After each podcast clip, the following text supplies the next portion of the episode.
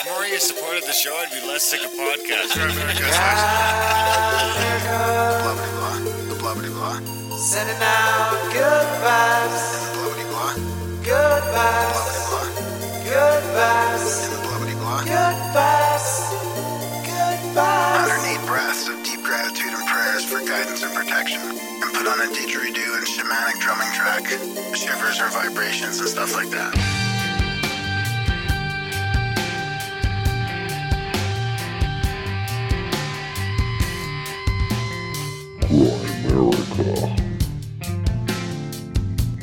And and our friends thought, oh, they're going to go try and smuggle hashish so they can make money. The truth was, we were going to get our stash. We just needed it that bad that we were willing to risk our freedom in a foreign land, and God forbid if we'd ever gotten arrested there.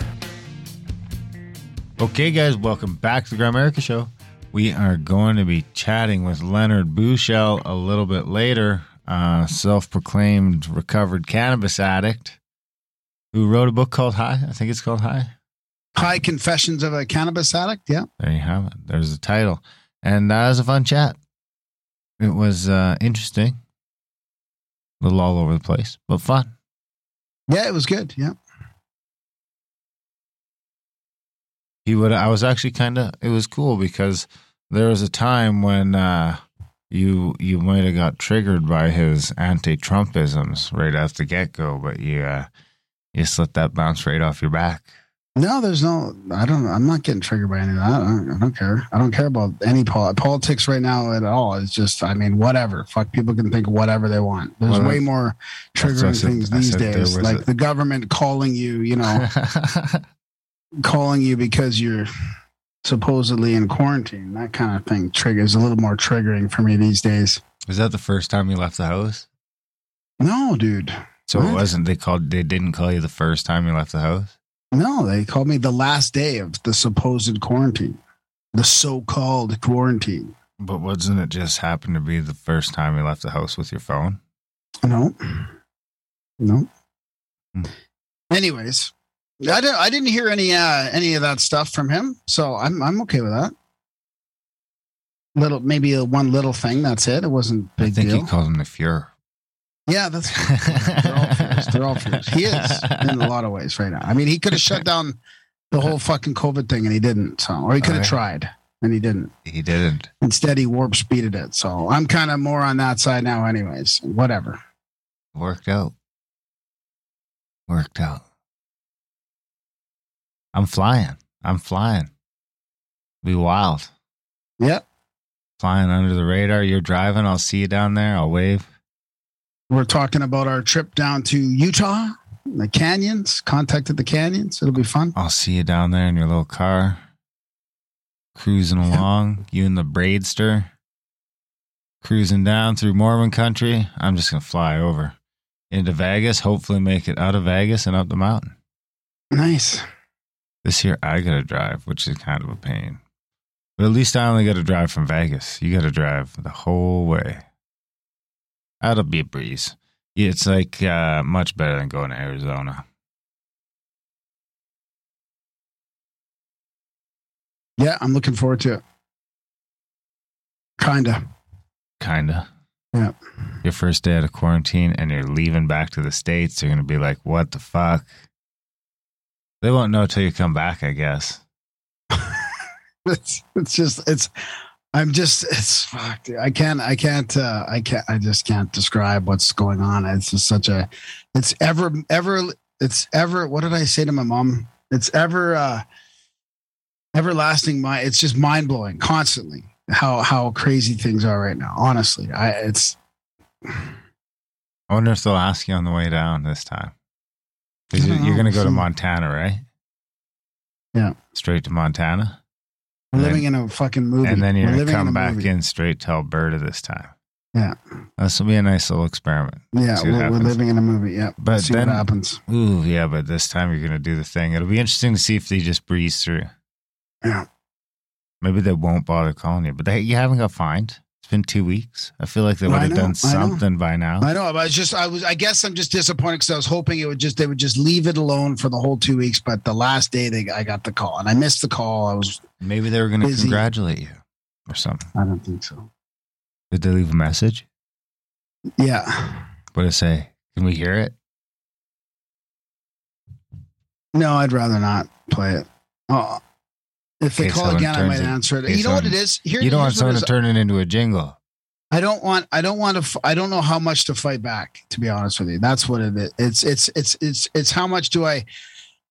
There's a bunch of different ways to handle it, and I'm just not sure what the best way to handle it is. You know, I'll, probably end up snapping regardless. But eh, you know, do I start off all polite or do I just start off saying like "fuck you" kind of thing, like like you do? I, You know? uh, I, come on. You know, I'm very polite. I'm somewhat, I'm, You know- you I'm know what I politely aggressive. Yeah, it's Um, just hard to know how to because it because it's just all it's complete bullshit. I mean, it, it it's it's not like I've been sick or anything like that or tested positive. It's nothing like that. It's it's it's ludicrous what's happening right now. Anyways, let's let's move on. I don't want to brood on this subject. It Bore gets you all people to death about Why don't you just like fully fucking blast in, just fake it the whole way? Just like you're a law abiding little dude. I no, that's not fighting. like- that's not uh, you know like, no. hey, Graham. no. Hey, No, I don't want to. No, I need. To, I need to. We need to start fighting back against this. It's not going. It's not going away yet. So, and it might not. So, I mean, any little thing that maybe, maybe she. I mean, these people aren't going to respond to you in any kind of coherent way, but at least maybe it'll make her think in her own mind, like, what's my job and what am I actually doing here? I think I all the ones that thought are gone. Yeah, maybe, but I mean, uh, you still. I don't know. Like, you- you're, I still got to try. I mean, I I commend you. I commend buddy. you. I'm looking forward to just some no hassle travel. I do have to take a test. I think. I think I need to take a a test to go down. but like, like you said, I think the airport's just positive, positive. I mean, negative, Do I need negative. to I do mean, a I test wanna- to get back? I should look into this. I don't Yeah, know what the should, fuck yeah. I gotta do. Yeah, yeah. But I think it's just a rapid antigen test. I'll just do one of my Walmart ones. I got my Walmart snap. That'll be fine. Oh my god. So do you do you, do you, do you want to talk about your books? Your books out. My book's out. They're both right here. Huh? Congratulations, congratulations, buddy. Thanks. Big shout out to me. What's it called? What's it about? It's called In Their Own Words. The Indian Act. No, it's not. That's not it. What is it? What is the book? It's called. It's called in their own words. In their the own subject? words, testimony from the students of Canada's Indigenous Residential School Program. Here. Nice, From the back of the book. nice. What is the cost of an education? That's a good picture of me on the back of the book too. I gotta say, I'm looking uh, sexy. Uh, is education an additive process or a reductive one? How does one weigh the benefits of tradition against the threat of being at odds with the future? How does one refuse the offer of a better life for the children? What if the offer is compulsory? What happens when the tree of knowledge bears rotten fruit? While the history of Canada's reg- residential school program is only just beginning to be unearthed, there are already enough first hand accounts to begin asking some of these questions. So basically, this book is a collection of um, testimony statements from to the Truth and Reconciliation Commission uh, from 2011 or 2008 to 2015 and um, yeah, they're all in there. So basically, like true stories pages. of of the experiences in the residential schools, or from before the schools, or the families' experiences, all that kind of stuff. Yes, And is it? It's available. Is it on your website at Canadian Shame? it is that the not on the website. It's Oh, only on okay. Amazon right now. Amazon. Okay, Oh, talk to so them. they can buy it on Amazon. on Kindle? Amazon, Kindle, paperback. I'm fighting with them about the hardcover. If I- Okay, I'll figure it out. You'll put a link in the show notes, Yeah, I'll put a link in the show notes. and they could check it out. Nice. I'd encourage people to buy it if they uh, can. It would help, especially this week, next week. You know, help with the algos, make uh, make it bump up the algos and uh, get more more eyes on it, and that'll help. And of course, we're getting help from Kyle DeLille and his wife are going to help us out with the all the testimony reading, and Graham will narrate the whole whole thing. We'll get this out on audio for everybody. It's going to take a minute. It's going to take a minute. it'll be worth it. It'll be worth it though. It'll be worth the effort to do it properly and have a a different uh, indigenous female and male voice in there telling the stories. Totally. So how's it to get out on the town last night? That must have been your first time like out in a while. Nope. No? Nope.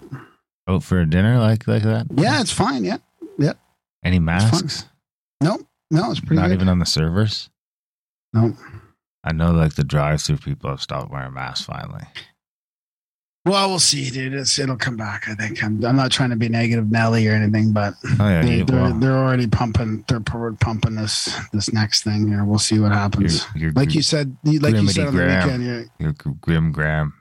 you're not sure if uh, if people will will let it happen again, but pretty sure they will. There's enough people that are all in. All in? Yeah. I don't meet any of these people. I've met one actually.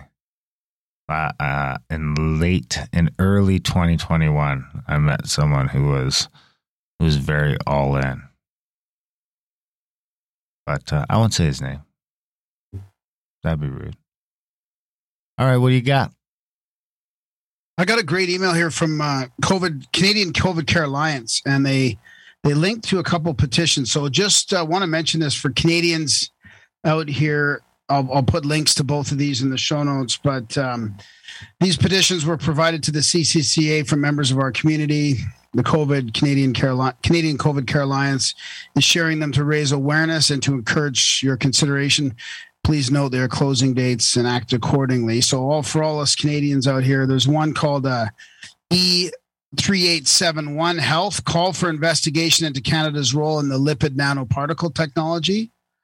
I support that. It's a good idea. And then petition E3934 is employment and labor, and that's a call to repeal the interim COVID 19 requirements for civilian, civil, sorry, civil aviation.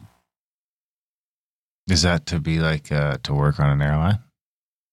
Uh, no, I think that is to uh, that is immediate repeal the interim order respecting certain requirements for civil aviation due to COVID. Ensure that people are free to work in the aviation industry industry in Canada regardless of their vaccination status, and compel the federal government to respect the fundamental rights of workers and respect all the basic freedoms that make our democracy unique, such as freedom of choice. And the other one is pretty self-explanatory about the, you know, Canada's role in the nip, lipid nanoparticle technology. What are the lipid nanoparticles? I wonder do? if they have. I can go through that. I wonder if they have anything about JT and his investment in said companies. Um, call for independent and objective investigation. Oh, that's the government of Canada again. Oh, answer, answer, answer, answer, answer, answer. Put it on speaker. Come on, let's do this. Can I be your lawyer? I'll be your attorney. I represent. Hello. Hi, my name is Jacqueline, and I'm calling on behalf of the Government of Canada to speak with Graham Dunlop. Yeah, this is him. I'm calling as a designated screening officer just to verify some information about your arrival into Canada on April 11th. Okay. So, travelers who are not fully vaccinated are required to quarantine and do testing on day eight. Were you given that information? Uh, yes. And were you able to complete the day one and day eight testing? No, I'm. No, I wasn't. Okay, and is there a reason for that? Uh, not sick. Okay, so you were given the tests, but you did not complete the tests? Correct. Okay, there there may be fines assessed by the government if you do not complete the test. Uh, Okay. so I just have to make you aware of that. Yeah, that's that's fine. Um, Yeah. Okay, Well, thank you for your time. Um, sorry, can I rest of your day. ask? Can I ask uh, why this is still an issue when the just because I don't want to show papers whether I've been jabbed or not, and the jabbed are spreading it uh, just like the unjabbed. There's no difference, really. Do you really do you really think that this vaccination mandate has made a difference? Well, that's not up to me to say. I'm calling to see if you have So complied with enforcing the it. federal regulations. So if you've chosen not to, then that's how I'll have to code your file, I- and you may be followed up with again in the future. Okay, uh, I've chosen not to Not to come. disclose my status to you. Unless we can verify your status over a, our telephone call, you may have to receive an in-person visit from a police officer to verify information. That would possibly be the next step. So are you going to maybe just think about the evidence that's out there right now with with vaccinations and what's happening in the world? I mean, seriously, like we, I have to my- push back. It's It's, your opinion. your, your job is on your your job is is in the middle of all this right now, right? Okay, well, I, I'm not here to argue with you. I'm just here to gather data, Okay. and you've provided that, so I'm going to end this phone call. Thank you very much. Bye. She just cared about the test. She didn't even ask about the quarantine. Oh, she did mention the quarantine. So I just, I mean, honestly, dude, I, I I'm just, just. whew. Hey, handled yourself well. That was great timing. I'm, I'm, I'm honestly, I, I just. uh So now you've been coded as an anti. So they're gonna, they're gonna come by. The cops will come by, probably. Well, I don't know if they I will don't think or the not, cops but are gonna come by. they'll give me a fine or whatever. But I mean, see, the problem is they know that I haven't done the test because I didn't register. So it's just stupid government confirmation bullshit. Like you know, I didn't go. Last didn't time they it, didn't so- even. Oh wait, did they? Last time they didn't even give us a test. Remember? No, they didn't. I They know. were, they were so I know. It's- rattled. It's, they, they were crazy. so. I, it we- just we had to I just- reverse, but I still got.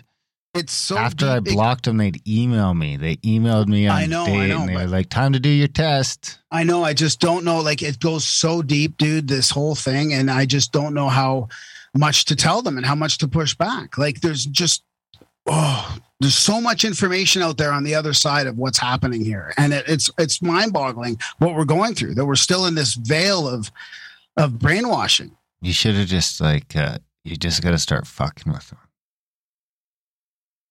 Just maybe you could string her along for a while. Talk with this. I don't know what the fuck do I do with these tests. Like you just handed me these tests. What no, I, I, I mean, I, I I have to. I mean, she's gonna think I'm nuts, and she'll probably clamp down harder. That's the problem, right? She's probably gonna put a fucking so. tick mark under my name. Go, make sure you go by that guy's house because he's being an ass. The, the, yeah, but that's like those fucking. There's like that's our RCMP in Chestermere. I know, I know. They only came to my house the one time, and I yelled at them, and they never came back. And then so la- so last time they didn't they didn't call or nothing. So, So I, we'll I mean, I mean, just I'm gonna change just make way. sure if it's the cops, just like keep that same attitude. Be like, what the fuck are you doing here, man? I told Buddy to get off my porch. Anyways, that was good timing after the petitions that, great I read timing. about. So That I'm in the middle of reading. I'm, told her, you're live on the Grimerica show, and I'm in the middle of reading the petition for the call for investigation into Canada's role, who you work for, in the lipid nanoparticle technology. So it's a call for an independent and objective investigation of the government of Canada's use of vaccine mandates, the pat- patented Canadian lipid nanoparticle technology, and the multi-year agreements securing significantly more vaccines than there are citizens in Canada. Investigation whether a federal restraint of trade and a biasing of the market occurred when the GOC announced that only vaccines would get us through the pandemic, delayed and suspended approval of vaccines not licensed to use the LNP, uh, sorry, LNP technology, and discredited all medical treatments and related to vac- not related to vaccination. Number three, ensure no market allocation occurred by making vaccines the only option for treating it. Four, ensure there's no appropriate, sorry, there was no inappropriate interlocking directorates between manufacturers, technology licensors, and the GOC. Five, determine whether there was suppression of information and coercion by forcing citizens into a single scenario without proper market forces to provide alternatives. And six, determine whether any government body or officials benefited financially in any way from sales of vaccines licensed to use the NLP technology or extended the pandemic to increase sales of mRNA vaccines. Bum, bum, bum, ba-dum, ba. Sign that petition, you Canadians. Sign it up. Sign it up. Sign it up. While you're on the internet signing stuff, head over to, to uh, grimerica.ca slash support, sign a check. Actually, you don't even have to sign a check. You just sign up. Click little box, click little box, click the little box, bang, bang, bang, monthly, bang. You're in. 50 bucks a month. That'd be a great number. A little high. Maybe a little high. Maybe more like five bucks a month. Maybe four bucks a month. Maybe 450. A buck a show? That'd be a good one. If everybody if everybody gave a buck a show, then I could retire too. That'd be nice. That would be nice. We could travel. Actually, I still got the kid, so We could travel. uh, grimerica.ca slash support, guys. Seriously, we can't do it without you. Um, Graham is is uh, out there doing this as a job now. So, you know, like I said last week, we do have support dropping off with inflation and, um, you know, just everything going on in the world. There's tons of people who are in, who are in dire straits who can't support podcasts anymore. Podcast subscriptions tend to be the first things to go, uh, especially the value for value ones that you're not getting content for. So, you know, if you're in a position where you can afford a buck a month or five bucks a month or 10 bucks a month or maybe a one time donation, head over to grimerica.ca slash support today. And uh, if you can, there's been there's never been a more important time to support the show than right now. We need your support more than ever. Grimerica.ca slash support. If you want to check out our other podcasts, head over to grimericaoutlaw.ca. I think we're up to like episode 80 around there, something like that. Another 80 podcasts to listen to. See how you like them. Uh, and you can head over to adultbrain.ca, check out all the audio books we've been doing. You can join the chats over at grimerica.ca slash chats. Forget to mention the swag at grimerica.ca slash swag. And uh, of course, there's the books. Uh, my book, uh, Canadian Shame and In Their Own Words, both available on Amazon. I think now if you just type my name into Amazon, uh, both books should pop up until that little British bastard writes a book. Wonder what it'd be about. Probably like conserving uh, Brexit stuff or something. Are you uh I could beat him in an arm wrestle. I know that. are you attaching the email from Brian from Spokane? Is that Spokane, that I need? Brian. Uh, well, I can. Yep.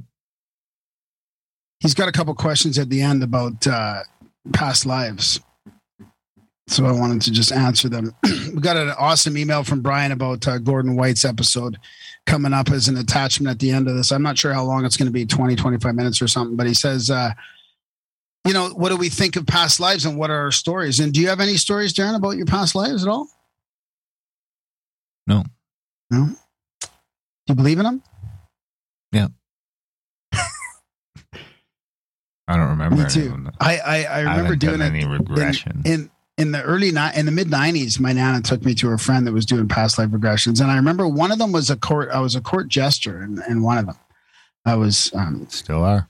witted witty Aha, quick, i was quick with it. witted um and then should one i was uh, i was also a, a peasant that i but i knew of some sort of king conspiracy which is interesting so this is going back to the mid 90s and i was you know from what i very very small uh sort of visualization but it was like a peasant girl or a peasant that sort of knew something about the king or his conspiracy and then i thought there was another one about um well, I had a group. I did a group one once, and I had the number eleven ten come in, and like my, I've always had chronic. Uh, my, I broke my left arm when I was younger, and I thought that was my shield arm from when I was a knight uh, in the year eleven ten. And my friend uh, Dave Farrell was there. Um, had some experiences, kind of some visualizations of sort of being a knight and and just getting bashed a lot in that left arm, and that's why I have that injury. So I mean, that's my sort of lame ass uh, past life stuff, but I, I would like to explore that a little bit more. I might have it right here. Let me see something. Uh oh. I can I can make groups of people laugh. If you want an example of my sense of humor, just go to the Grimerica Show podcast and listen to that for a bit. now, now I'm the perfect candidate for Mars because I'm fit spiritually, hel- uh, emotionally, and physically. And I'm a. Ah, that's Sorry, I it. just cut you off. So, so I can. Oh man, our audio is sketch. Yeah, don't play. Don't play that. Yeah, something's going on. Without like, I, I don't think you should play that anyways. Oh, It's- quick. I could sue us. Darren's trying to find my Mars One application It's on in there. the Frank Joseph episode number 19 someplace. People want to look for it. It was still there from the last time I played it on the show. And then I think episode 139 with Rick Simpson is the start of the great uh, fortune cookie prank. 20, 2014 or 20, I guess it would have been like 2015 maybe. Anyway, what else you got? That's it. That's it. Yeah. All right, well, I got I got a quote for you. Let's do the quote because it's uh it's quick. we did. Yeah.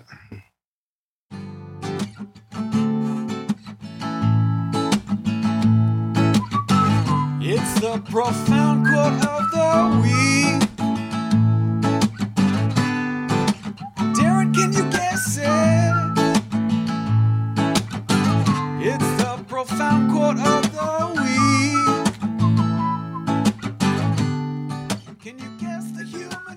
Life is one big road with lots of signs. So when you riding through the ruts, don't you contemplate your mind. Free from hate, oh, flee from hate, mischief, and jealousy. Don't bury your thoughts, put your vision to reality. Bob Marley. What? I, I don't know. Yeah. Ralph Waldo Yeah. Emerson. Yeah, no, you got it. Bob Harley. Did I? Like, I was Oh just God, having a big hoot that? too. Just- what? I was like, dun, dun, dun, dun. All right, guys, Good guess. enjoy this email and then, of course, the interview with uh, Leonard. Is it Leonard? Leonard Buschel. Leonard Buschel, the high guy. Not as high as this guy, though. We did the show in 220, 420 too. Enjoy the. Enjoy, enjoy the chat.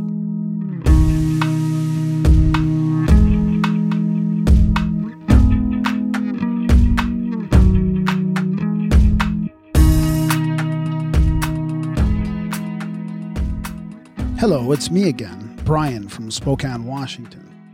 I'm listening to your latest episode with Gordon White, and, well, I have a quite lengthy response, or more like a story to tell. But nevertheless, it is an important thing to say. All my life, I've been able to remember past lives. Well, more like they have chosen to be remembered, as I cannot do it at will. It just happens.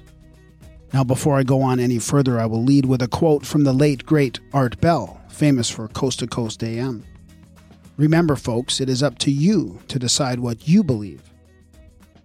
Now, in order to try and keep this sane and logical to read, or at least as best I can, I shall tell my story in order chronologically, and not necessarily when I had these memories, or visions, or premonitions, or whatever words you would like to use to describe these memories in the current life. Part 1 Context. About a year ago, on a day I shall never forget, I had what I will call my vision quest. The date was June 18th, or as it is now a holiday, Juneteenth. This was when a whole lifetime of fragments of a life long forgotten was explained not with words but with visions and trials. I should explain that my vision quest was induced with a concentrated amount of THC, totaling, oh, about a 100 milligrams. It was in grape soda, if you're curious, but that matters little. The experience started slowly, with some entity talking to me through what could only be described as telepathy. But instead of talking with words, it would grab bits of my memories from my current life, particularly songs. It was guiding me, testing me. The best way to describe it would be the stories I've heard Joe Rogan telling about the DMT elves and how they test you to try and help you overcome your flaws. But in order for that to happen, you have to figure out what they are telling or showing you. Now, most of the details of my vision quest, which put everything into context, are not important to the story, as they are only personal and relevant to me.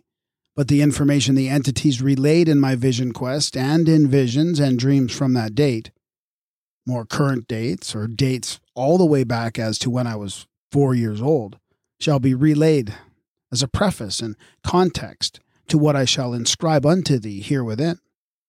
But I won't say when I, in my current life, or at what age they happened, as that is not important.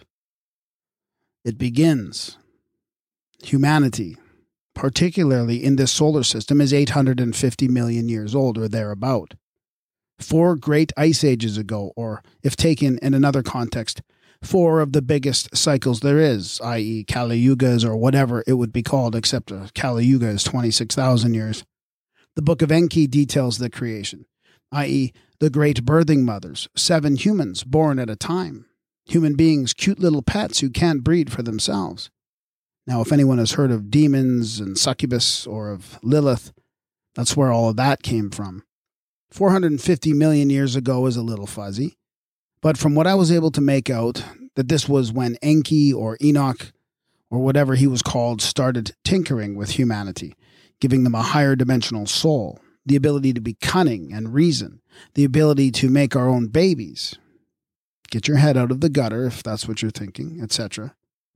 Now, fast forward to 1978. A man named Richard Hoagland discovers the face on Mars. He begins researching a place that he names Cydonia. You may be asking why I am including Richard Hoagland. Well, it's simple. Everything from 250 million years ago to 48,000 years ago. Well, in the words of whatever entity who bestowed unto me the knowledge I am hereunto you bestowing, well, it goes as follows. Hoagland knows. A band named Muse made a song called Knights of Cydonia. It starts out with Come ride with me through the veils of history. I shall show you a God who falls asleep on the job. How can we win when fools can be kings? Don't waste your time, or time will waste you. Short side note from Graham. The Orb has a album named Sidonia from way back. Now, with that short and totally incomplete context in history, which if I tried to relay in its entirety would encompass, I would reckon, at least a thousand hours of radio shows, documents, and sadly irreproducible dreams, memories, and downloaded knowledge, brings us to memories of living on Mars when humanity was in a golden age, living hand in hand with at least a thousand races and beings sadly, which I can't remember the shape or form of any of the fuckers except the one draconian orbital dropship trooper, who just so kindly tried to bite my head off until somehow using the power of what Hoagland would call hyperdimensional physics, or I like to call mind powers, managed to melt his face off with a bolt of plasma. Now, it sounds crazy, but hey, that's what I remember, so I mean, it has to be true, at least for me. But if anyone has heard of chi powers of Tibetan monks who can kill you by simply thinking it and doing some flashy karate chop in your general direction, well, what's the difference of willing that or willing a fireball into existence? But in the words of Charles Fort, I shouldn't have said that yet. And in the words of that one twit from Top Gear, oh no.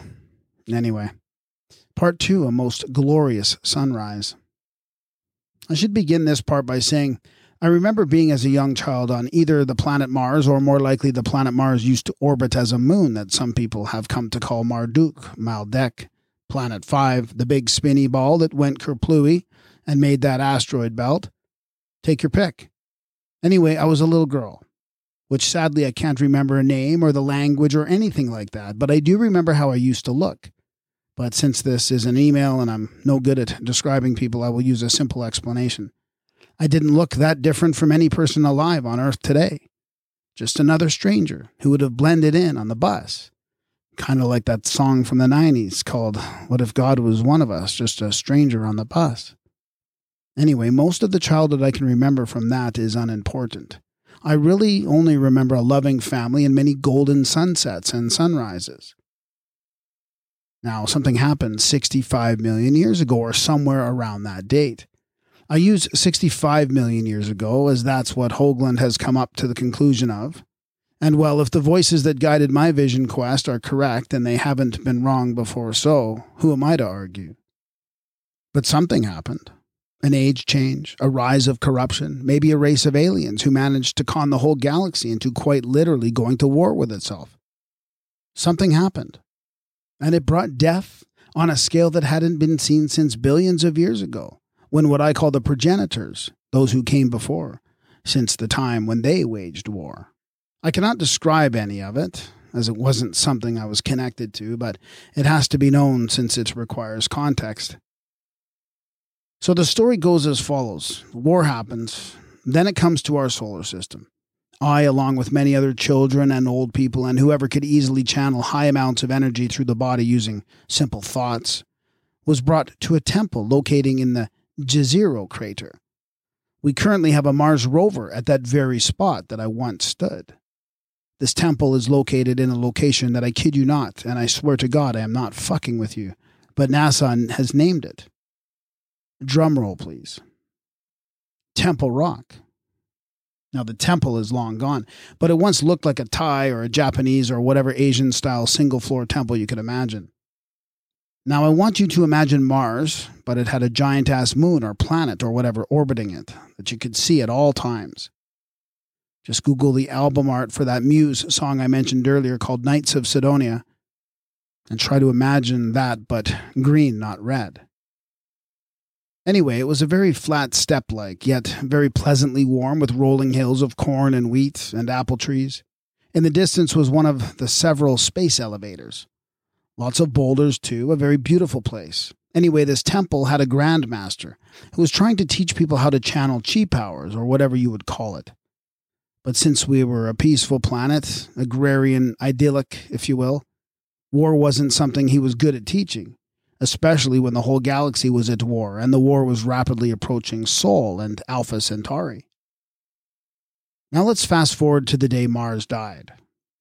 I was, if I had to guess, a 10 year old girl who was recruited basically into a supped up Volkssturms, taught how to kill with a simple thought without need for any weapon, but wasn't taught how to control it. Power consumes when you are not ready to handle it. Now, the day started very peaceful with the day's training underway. Now, it had to have been either 8 or 9 a.m. or maybe 5 or 6 p.m. It was a pleasant spring or summer day. Then, to everyone's surprise, the whole planet got shook by an explosion from space. The war had reached Sol, our solar system. Spaceships bigger than entire planets warp in. It was the most beautiful light show ever. The best way to describe it is with the scene from an old HBO documentary called band of brothers. It was the Battle of the Bulge. This soldier was digging a foxhole and cooking food when artillery started raining down, and the guy was describing it like the 4th of July. How he loved fireworks, how he was laughing. And though it was for the first barrage, then the horror of it sinks in, and you ain't laughing or having fun no more. The space battle was the scariest thing one could see in their life. You couldn't hear any of it because sound doesn't travel in space. But the shockwave does, or at least these ones did. Every time a ship blew up, it would shake the entire planet a little bit, or cause major earthquakes if a large ship blew up. Now, from where I was before the orbital invasion started, a small cruiser class spaceship had its engines shot out. You could see the plasma fires from where it was in orbit or not even orbit. It had to have been a million miles from the planet, but it quickly got into orbit and with limited engines could only crash into the planet.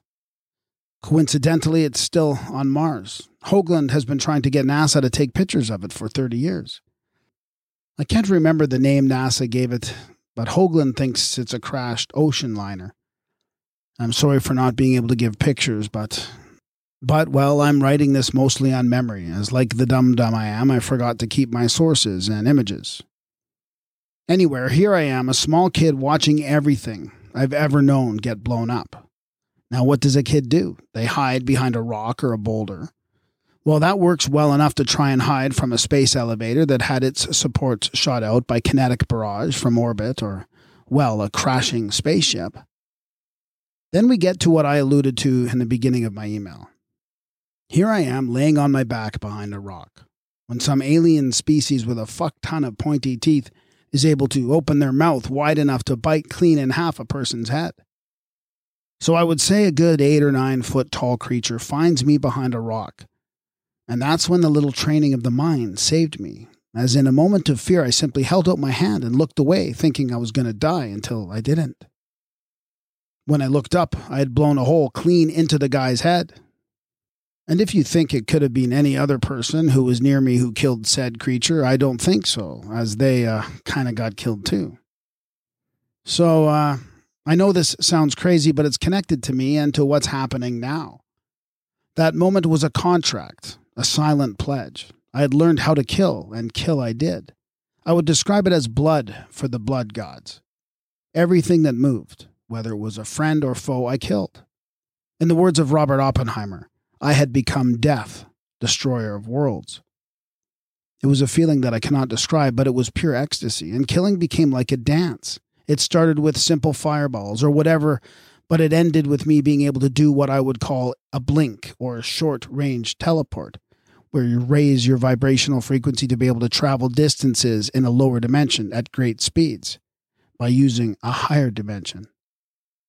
The moral of everything I've said up to now is that in a time of great change where I could have used whatever abilities I was given to help those in need, I did the opposite and gave in to evil. I had quite literally become dead. Part 3 The time has come to make things right. Now let us jump to the modern day, where we are currently in a time of great change. The guy or entity who guided me through my vision quest on June 18th, along with every other time since I was age four up till now, he has said everything is going to come to a great crunch where everything happens at once on the solar eclipse of 2024. Now, my karma is to pay for my sins on Mars by not giving in to my own demons, but helping those in need. Which is what Oppenheimer did after he created the atom bomb his second lesser known speech was where he said, No, I am not death, destroyer of worlds. I am life, savior of worlds. Now, I'm not saying that there is going to be another galactic war. No, it's going to be quite tame comparatively, but it's still going to be scary. But there is light. We are at the age change, my friend. We will get through this turmoil. We will enter a golden age when we are done. There's a book called Messages for Help on Ascension to the Fifth Dimension Messages from the Pleiadians. In that book, they say that this is a time of choice. There are those among us that will choose a path of darkness like I did so long ago. There are those of us who are here to atone and help us choose a path of love and light. Some of us are going to choose to stay with a world that is chained to the physical like ours is currently. But others, myself included, want to choose a different path to return to the ways of old, where we live in harmony with the physical and the spiritual, just like how the Native Americans used to. You know, the natives have legends of the star people. Little did they know all those thousands of years ago that we are the star people. Now, I've already lost focus with this email, so let me continue with some words of hope and wisdom. Prepare for the worst and hope for the best. Learn about permaculture and how to live in harmony with nature. Learn how to work with nature and with technology. Ted Kaczynski, the Unabomber, which you have read his book on Audible, I own it. He was correct and incorrect at the same time. It's not technology that is at fault. It is our own free will, or our inability to realize we have it sometimes, since we seem to enjoy letting others make decisions for us. In the words of the Hood kids, fuck the government. We can choose to take a gun and shoot someone in the head, or we can use the same gun to shoot a rabbit or a deer to feed our family. Be smart about what you do and where you live. I don't know where's a good place to live to make things easy, but my vision quest and countless other times have shown me that the Rocky Mountains will be safe, particularly around Montana and Idaho and adjacent parts of the Canadian Rockies. There's also this YouTube channel called Suspicious Observers, and if my memory recalls, you had that guy on your show several years ago. He's that dude that's way too into the electric universe, but he's on the right trail with everything else. But he says to live in the Rockies near Mexico or Arizona, what he calls the new Valley of the Sun. The point is, I've got several sources saying go to the Rockies when shit hits the fan. But the most important thing I can say is to love your fellow man. Some of the younger souls among us are just a little misguided. So I'm going to repay those who have helped me by writing this and paying it forward. Another good idea would be to, uh, words please, uh, buy this book by a guy named Walter Jenkins. Basically, this guy was making a car run on water by splitting water into oxygen and hydrogen, which is two extremely flammable gases. On Amazon, link to the book as follows put in the show notes. It's called Water the Key to New Energy. But basically, you can use a couple of pickle jars, some hoses, copper wire, and baking soda to split water using a process called electrolysis. Walt had a website called H2GE, but I just tried looking for it and I can't find it now. Maybe it got taken down by bots or something. Who knows? What I'm trying to say is that you will be able to drive your car even in the event that gas goes away. Now, I hope that nothing will happen and an apocalypse won't happen, but I think we have so many sources from Earth and not from Earth saying one's going to happen that we might as well prepare for one also. And it might not hurt to buy a bunch of survival seeds off Amazon so you can grow your own food just in case. Also, weed helps expand the mind. I love it. Use it, but don't abuse it.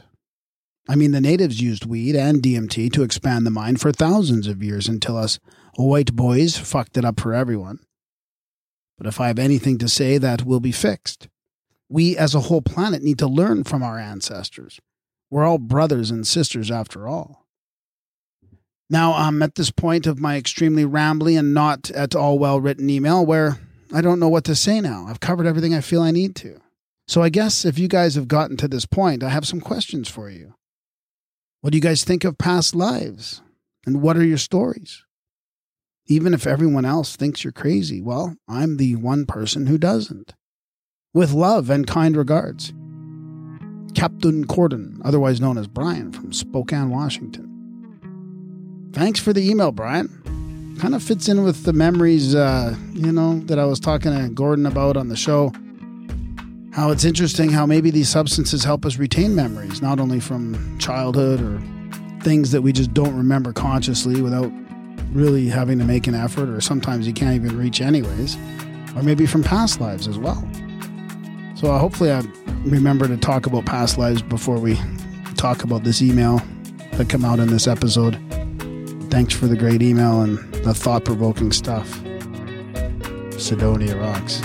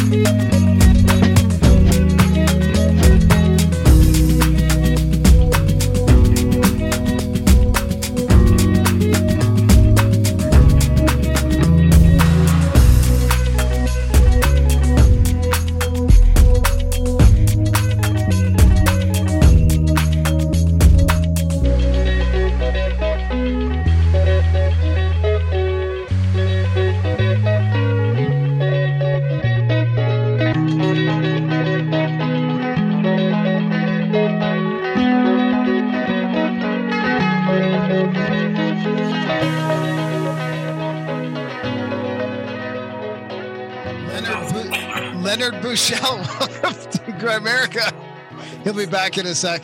He just, uh, We might as well do the bio now. yeah, I don't have it handy now. uh, Nobody knows if I walk away. well, we we do. Okay. well, Welcome to It's all right. You're not the first walk off. So how you doing? Thanks for joining us. I'm doing. I'm doing. I'll tell you. You want to know how I'm doing? Yeah, I do for sure, hundred percent. It's Uh, four. It's four twenty, and this was scheduled on accident on four twenty. Are we live or do we play it in like an hour? No, we. We're, it's all. It's live to tape, so it's it's live for all intents and purposes. Yes. Uh, Then it comes out Friday. So it'll be like Friday, Friday 422. the, Sunday, Sunday, well, that's Sunday, the right. 24th. Sunday, Sunday. That's an important day. 424. Five. Uh, are we are we recording now? yeah. Yes, we're we are. Now, yeah. Great. Uh, uh, well, ask that question again. I didn't catch it. Well, I mean, I, I just want to know how you're doing on 420. You know. I posted my book for free Kindle downloads to every marijuana site that would let me. Good for you. And every, every group I'm a member of, which is ironically a lot of recovery groups, a lot of sober groups, a lot of sobriety groups, uh, I offered it to them too because it's a book for the masses, not for the potheads. Or I hear you don't use that word pot anymore. What do you call it? Like ganja lovers, devotees. I still use pothead. pot pothead. It says it all. Uh, we, you know, weed lovers, uh, and and I think uh, and marijuana. Ma- marijuana, one of the greatest, maybe one of the few social improvements in America was the legalization or the decriminalization of marijuana. Every time I think about it, it just warms my soul. I was actually talking on a podcast earlier today, and a woman who was doing her show from Malta, the country of Malta, and she said they just legalized marijuana. I said, that's great, but they hadn't been putting hundreds, thousands of immigrants and African Americans and Mexicans in jail for 50 years. But I'm glad they legalized it. Uh, I'm glad we legalized it because it should hopefully, I know it won't destroy the prison industrial complex, but hopefully it, it could start the crumbling of, of that system that was so incredibly beneficial to the people who owned the prisons and the wardens and everybody else. So Well- now, hopefully, I don't know if it's, I was going to say free, legal in all 50 states, but it will be eventually. Well, I mean, you did call your book "High Confessions of a Cannabis Addict," and and I mean, I was going to ask you this because alcohol's everywhere, and that's still a huge problem. So, I mean, is cannabis going to continue to be a problem even though it's legal? Or I I mean, didn't, why know, I, didn't, I didn't know it was a problem. alcohol? No, uh, marijuana. I know. Is it going to be if it's if it's everywhere? If it's legal, like alcohol is? No, no. There's, I, I, I, I have a weekly newsletter called the Addiction Recovery E Bulletin. Yeah. dot org, and we have an article on it. The next edition that prescription drug, uh, the writing of prescription drugs has gone down in states where marijuana is legal. Okay, and that could probably be because it's a way to get high, or it's a way to heal. The CBD, it, it, it does it can do a lot of good for a lot of people. My book is more uh, maybe uh, trying to address people who've been smoking for 25 or 30 years and think they're still doing it to get high, but they're doing it because it's become habitual. And, and I'd like to quote a very famous disc jockey in Philadelphia who, when I sent him a copy of the book, he said, I have a problem with the title Cannabis Addict.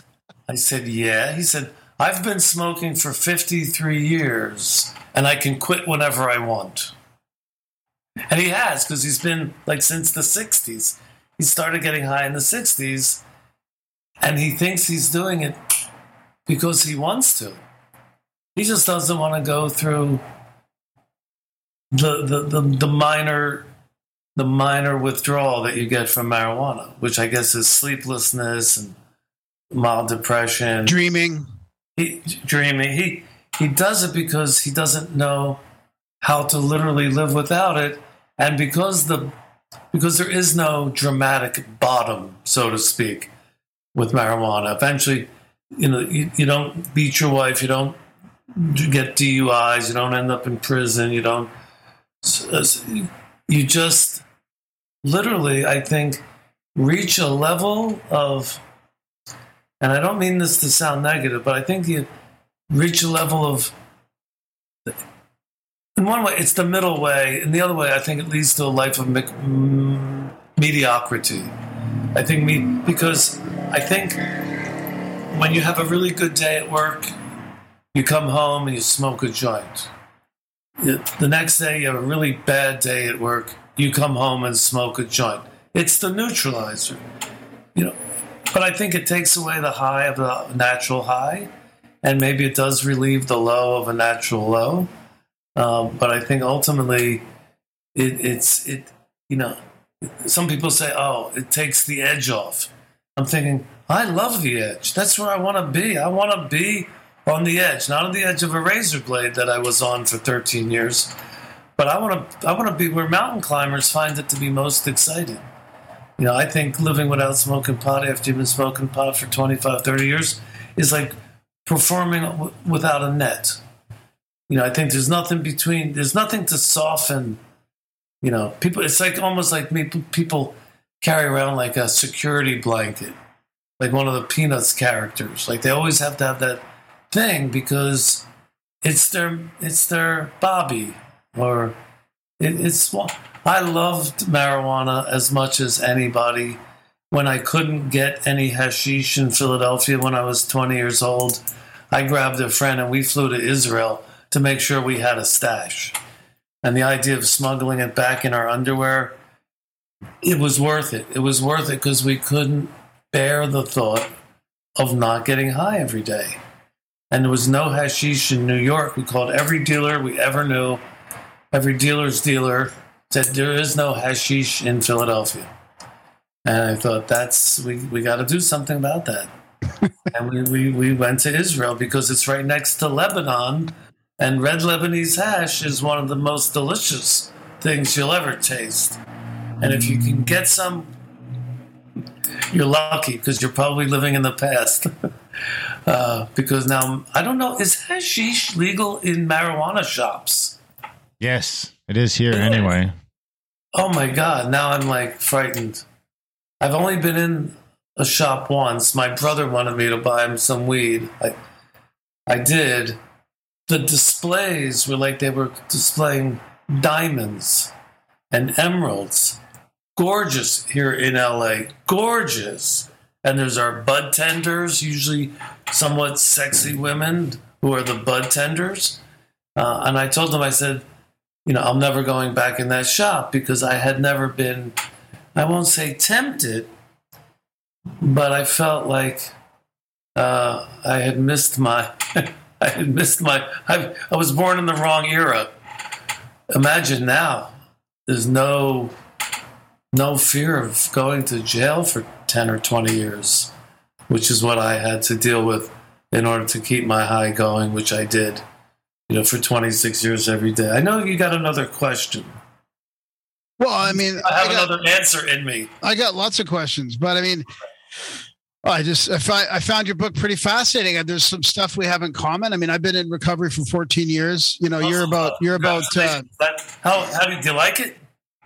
Uh, your book. Yeah, it was No, great. no, no. Do you like being in recovery for? 14 I love it. I, I love it. I've, I similar like story of the cravings just sort of left. I had a, a moment in in the retreatment center. I went actually. You mentioned something about uh, treatment centers in BC, and I went to one. I, it might have been the same one, but it was the or, it was called the Orchard.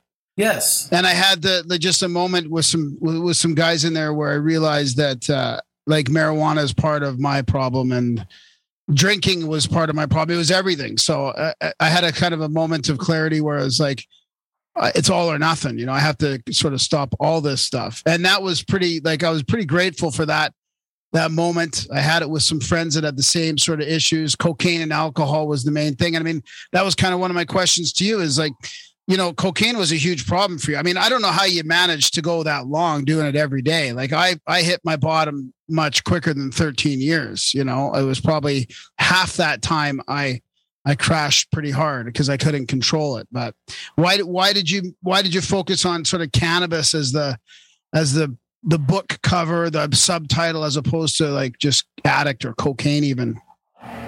Because I did marijuana the longest. It was my first love. It was the canvas that you could paint Valium yellow on it, or Percodan yellow, or you know, it's it's or tequila, vodka. Everything else was on the canvas of marijuana, and even when the cocaine came into my life for 13 years, uh, it was still I never got high on coke when I wasn't high on pot because I was high for 26 years every single day, and and and coke was 13 years. And the way I was able to last 13 years was I did I did it moderately, but I did it consistently, you know, every single day. And if I only had a half a gram at night, I, I wouldn't do it all because I couldn't bear the idea of waking up in the morning and not having any. Not that I would do it right away, but it would be like waking up with no money. Like scary, even though you don't. So uh, I just did a little all day long. Uh, and, and, and I had a heart condition that I was always wary of. So I didn't want to be like other people where it's like they blew their brains out.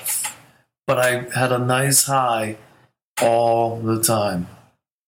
Uh, you know, and we all had those. You know, in the book, there's that one part where my son was born at home and one of the midwives couldn't make it, so I had to assist the doula. And when it came time to cut the umbilical cord, all I could find was a razor on the a coke razor. So that's like a family legend. Like, did you really cut my umbilical cord with a razor, Dad? you know, well, maybe. luckily, luckily, the video camera wasn't working that night. When I was doing cocaine, I was the opposite. I never that like uh, when I was doing that, I didn't smoke any weed at all. Really, maybe once in a while, but I definitely Wow. wasn't smoking like a like a daily like I do now. So you're not cross addicted. What? Well, he's a, Well, well, he, I don't know what I am. I partake in things in different times. You're curious. You're curious. You're an experimenter. You're a pioneer. I don't know I if I go that far. Well, But I like. might Um, as well go all the way. Just don't go. I kind of gave everything else up, and then sort of just the weed stuck around. Well, nowadays, with the advent of cheap and plentiful fentanyl, you don't want to be a victim. And it sounds like anybody doing any white powders that you didn't bring back from uh, Colombia yourself is is dangerous. Is is dangerous, and it's it's uh, it's a travesty and it's a tragedy. And I don't know the hundred thousand people that literally died last year from overdoses. I would think most of them were accidental. I think it was just in pursuit of the of of the high. And I can't, you know, I'm actually speaking at an opiate conference, and I want to say people. Uh, you know, if, if if you were never a heroin addict, I don't think you really know how to address the problem, which I hear is extreme and it will get me in trouble. uh, I smoked heroin in my life, so I, you know, and I it tasted like silk. It was like smoking silk, but I never got addicted to smoking it because there was a time when I thought if I don't stop now, my life is in the toilet, and I didn't want that. I was ha- I thought I got pot, I got other drugs, I got Percodan. Uh, I, I better because I had read enough and I'd seen enough movies to know that once you're over that line, uh, you know you could end up flatlining. Uh, so I don't know why I bring that up on a show that's about what we're talking about, which is everything. I hope. no, it's important. I mean, that OD, like this is, you know, a lot of this is coming from pharmaceutical stuff. I mean, it's a, the transition from the street drugs to the legal drugs is kind of a blurry line these days, you know, and you got fentanyl and everything. I think it's important. I mean, it's been for me, I I'm glad I didn't find the pills. I didn't go down that route. I was just too focused on alcohol and coke. And I had a like a, a when I was younger, I had a love for marijuana. It was a daily thing with my friends and I for a long time. But mm-hmm. then I kind of you know left that. Alcohol was always there, but then it became coke. And thank thank God it's not nowadays, or I probably wouldn't be alive. Really, I mean, No, I, I, you I know I wouldn't. I know I wouldn't. Show would suffer. And I mean, I had part like I had problems controlling it to the point where you know I'd go out on the town and I'd be either like super stuffed up or fucking runny nose everywhere. Like it was a, it was it was just a nightmare. Con- it was a if you shit constant nightmare trying to manage manage that condition, and it, to the point where I couldn't be normal unless I was high. Did you ever have that one Which one? where you're wondering if you shit your pants every time you fart? Uh, That was like a classic cocaine run with me for sure. But I mean, whenever I was doing cocaine, I was like doing heavy drinking. You know, it was Yeah. always like one of the Uh-huh. two were hand in hand. Uh huh. Yeah. I remember once going into this club up in San Francisco, and I got really indignant because as I was going in, the guy at the door goes, Hey, you got a little. And I had been snorting ecstasy. So I got indignant. I said, You know, that's not cocaine, it's ecstasy. I want to up my image uh, because I got to. I quit cocaine because I could start snorting ecstasy, and it was just that white powder and that instant changing of the mood you were in uh, that appealed to me. It, it was just something. It was. It was. It was. Uh, I feel for the younger generation who can't just go out and score some coke and do some lines and not literally be scared to death. Uh, I don't know if it is absorbed the same through your gums, but it probably is. And certainly, if if it's in a needle, you're a goner. If there's anything in there, uh, Playing fields news- really changed. It's like become a real minefield. But the minefield doesn't include getting arrested for marijuana anymore. Yeah, which is that's good, amazing. yeah. And I know the price has come down. Uh, Oh, it's so cheap. It's crazy. It's crazy. Like even I can't believe how cheap it is. It's fucked up. When I look at the when I was a kid, I was paying like ten bucks a joint in high school. That was like the racket Uh-huh. was like you get a gram for twenty, or you could get a joint for ten. And now it's like you get a quarter pound for a couple hundred bucks. I was just told by a friend of mine who was a grower that like two or three years ago, growers were getting twelve hundred dollars per pound. Now it's down to four hundred. Yeah, that sounds about right. That sounds so- about right. I don't know what the quarter ounces or the. Or Well, if you go, here's the thing: you go to the shop and you'll still pay fifty dollars a quarter or forty dollars an eighth. But if you just go to the gray market, it's like, dude, I got a pound for you for six hundred bucks, Right, right. And that's How with many- our fake Canadian money. But I mean, how many pounds were you driving around in your car from Florida or wherever you were going to pick up, Leonard? Uh, usually about three, 300 pounds? 300 pounds. That's what you could get in a Volvo station wagon or a Chrysler New Yorker. You could even get more. But the Volvo fit 300 in the well, in the back, like it was made for it. And, you know, it's like that's what you know you were. We knew who the dealers were because they all had Volvos. Because a cop never pulled over a, a Volvo because the, the driver looked funny because they didn't see them. In other words, it's not a flashy car. It's a very low profile car, but very uh, efficient, very efficient. Um, 300 pounds. Going through the South, going through Florida and Georgia and South Carolina North Carolina and Virginia, any of those states would have put you in jail for t- 20 years, especially if they knew you were Jewish. You'd, you'd be gone. You'd be gone. You know, they would think, we just lynch him or do we put him in jail? Let's put him in jail and charge the government a lot of money to house him, the way it's been in the prison industrial complex for the last 50 years since Nixon. The war on drugs was a war on drug addicts. And as Gabor Mate, the Canadian from Vancouver, Yep.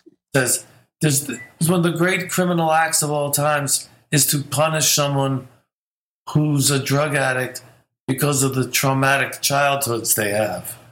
If that was their only only relief, and now you're punishing them again for possessing for, for, for possessing drugs. I'm sorry, I can't talk.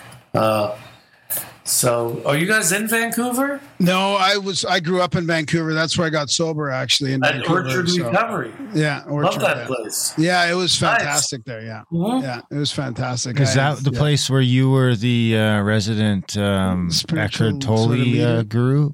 The the resident what? Eckhart Tolle guru? Yeah, yeah. Yeah, I mean that played a big part of my recovery. I was thinking about it recently. Um, just Eckhart, I was into the Eckhart Tolle, the New Earth, and I Yeah. just watched The Secret. Like there was things that were changing me. Like I was reaching out for something, and it was that spiritual experience. I mean, the whole thing was a weird divine intervention. Really, if if I don't want to get into it again, but Yeah, I had that. I had that. You know, that, that question they say in AA. People say, "What's the spiritual part of AA?" All of it. Yeah, I was I didn't want to look at the steps and when I looked at them and I thought, "Wow, this is spiritual. I can handle that. I'll go to the orchard and do that. I'll do the steps." Cuz I I wanted I just ignored them. I wouldn't look at them for the longest time. And then when I finally read them, I was like, "Wow, that makes sense actually." So I I just jumped right into that as well, the the steps. And the steps almost caused me to leave the rehab that I was in because I saw it was like they had them literally engraved in the on the marble walls, and I thought, "There's God there. There's God." You know, there's like they used God what seven times in the in the steps, and I thought it was some sort of Christian cult or Republican, you know, re- re- re-education camp.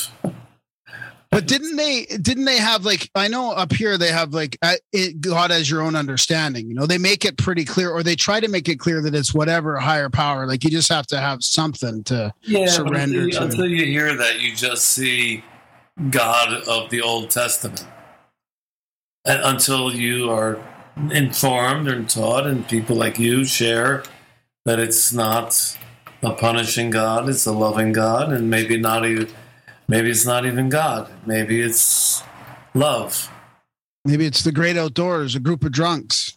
maybe it's dog backwards. and where would we be without pets? Uh, it would be a grim and gruesome. It would be a grim American, a grim America, if we didn't have pets. I can tell you that it really would be.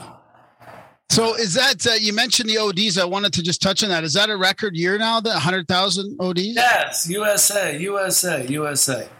Uh, a hundred thousand went from seventy to eighty, I think, to ninety to a Yeah. hundred. Yeah. And yes, the pandemic certainly didn't help. It certainly didn't help. And the influx of cheap synthetic fentanyl that you didn't need a poppy for, so there was no growing, the farmers are screwed. Uh, and the new the new methamphetamine that is made not from the ephedrine that people used to make it, but there's another uh, imitation ephedrine that makes people psychotic much faster than the Wow, old. that's the old what's- make you crazy. You lose your teeth. But now, in at least in America, uh, they say seventy percent of the homeless had or are on meth. That it messed up their brains so much that they can't function in normal society. So between that and uh, and fentanyl, and I guess heroin, and uh, the, the isolation that people felt for the last two years, caused those those rates to skyrocket, to skyrocket, and I wonder what next year will bring. Uh, I'm I'm I'm think I'm looking for a solution. Well, yeah, I wanted to ask you about that because you've been in the. I mean, you've you've been sort of involved, really officially involved in recovery for many years now, too. I mean, you've got the the Real Recovery Festival and the uh, you know you're the Bulletin. I mean, you know, really doing a lot of service work in that.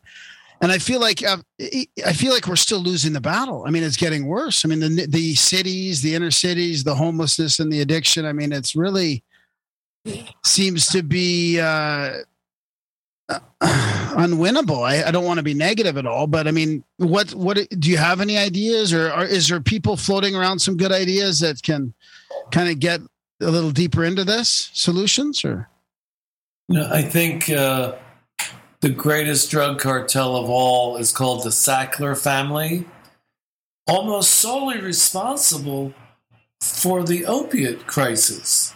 Yeah. Yeah. There's a wonderful movie. It's called Behind the Orange Curtain. Yeah. There's a neighborhood here in Southern California called Orange County. Very affluent, very white. I don't, you know, what you said about inner cities, I don't see that many people dying in inner cities compared to suburbs. But anyway, this film, uh, Behind the Orange Curtain, talked about how in schools, high schools, that, that the overdose rate was just off the charts in Orange County.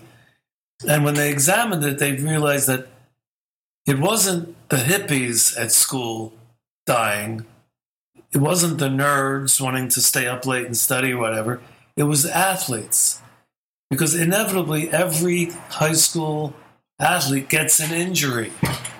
It could be broken leg, could be a sprained ankle, but whatever injury they suffered, if they were sentenced to an hour in a doctor's office, they walked out with a prescription for 20 or 30 Norcos or Oxycontin or Percodan, but Oxycontin was the one that was marketed to doctors across the country as if they were selling the, the first Mustang that ever came out. It's like, oh my God, you got doctors were convinced they had to have this drug, which they lied about being addictive.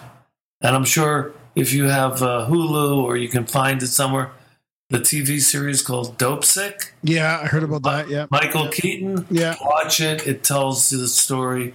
It's really fabulous. Uh, they none of them have done time. They've been fined billions of dollars, which they open their wallet and pay like it's a twenty, and it's billions because that's how much money they made. Uh, completely with the complicity of the United States government Yeah. the FDA had people, the same people who worked for the FDA, simultaneously worked for the, the Purdue Pharma Sackler drug family, simultaneously to teach the drug company how to skirt every regulation, to override any new new new laws. Just you know, and I'm thinking, why does the United States want people addicted? Why do they support people overprescribing medication that ultimately leads to death? I don't know the answer to that. Uh, I just think that's the way business operates. The bottom line there is nothing more important to an American corporation than the bottom line. And if people have to die to make sure you experience your five or eight percent growth a year, they will die, and the stockholders will pop open bottles of legal champagne and toast to the fact that their dividends are going up every year. Because God forbid those dividends go down. Uh, that's who corporations work for. It's it's the stockholders. Uh, and although the Sacklers were private, were a private company because they never wanted anybody to look at their books. So it was just them. It was just this family of twelve people who all became billionaires, uh, and and now are still billionaires. They're still billionaires. Well, and and that's a microcosm from the a bigger the bigger problem. It's that's just a sample, a sample of it. what is the bigger problem? It's that that's going on with. It's not just Oxy uh, with the Sacklers. I mean, it's just big pharma in general doing that with with drugs. I mean, it's not. You know, that's.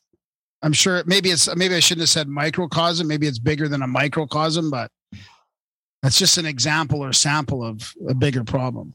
I think. There's a website you might like called Mad in America that talks about the power and the egregious uh, actions of, of big pharma. Big pharma, I think, is now as powerful and as dangerous as the military industrial complex. Yep. You know, there's big pharma, there's military, and I guess there's big oil.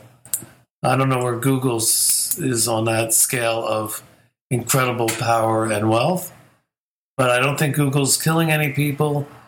Uh, Apple, you know, there are many cases of you know, specifically young girls who've committed suicide based on their Instagram feeds. Uh, but it doesn't hurt the stock. And that, that's all that counts. Solution. Solutions. I love your family more. I don't know. I don't know.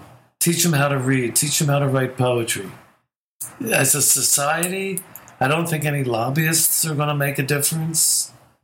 Uh, offering anyone who raises their hand and says, I need help, I need a rehab, finance every person, adult or kid who wants to go to rehab.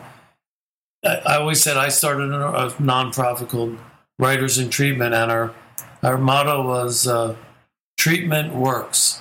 And in my mind, the most and you can the most and least you can do for someone who says they want to quit is send them to a, re, a good safe rehab for a month at least but a month is enough if a person is given the opportunity to literally change their mind about how they want to live and possibly die get everybody who wants it to rehab for free and I think that would make a difference. Do you do you um do you see see that being close? Like, is there a lot of people that want to go to rehab and can't do it? Well, the Affordable Care Act in America was a great benefit to a lot of people.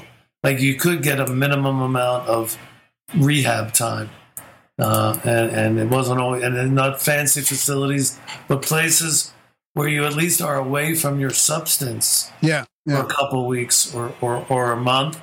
And hopefully there's some counselors there that understand you and are compassionate and can help you work through the initial, you know, uh, the, the initial Shock, shock, the shock. There you go. The shock of not getting high every day, uh, and can help you see the light. Literally, you know, not see the light for you, but help you see the light of like, wow, I'm better off.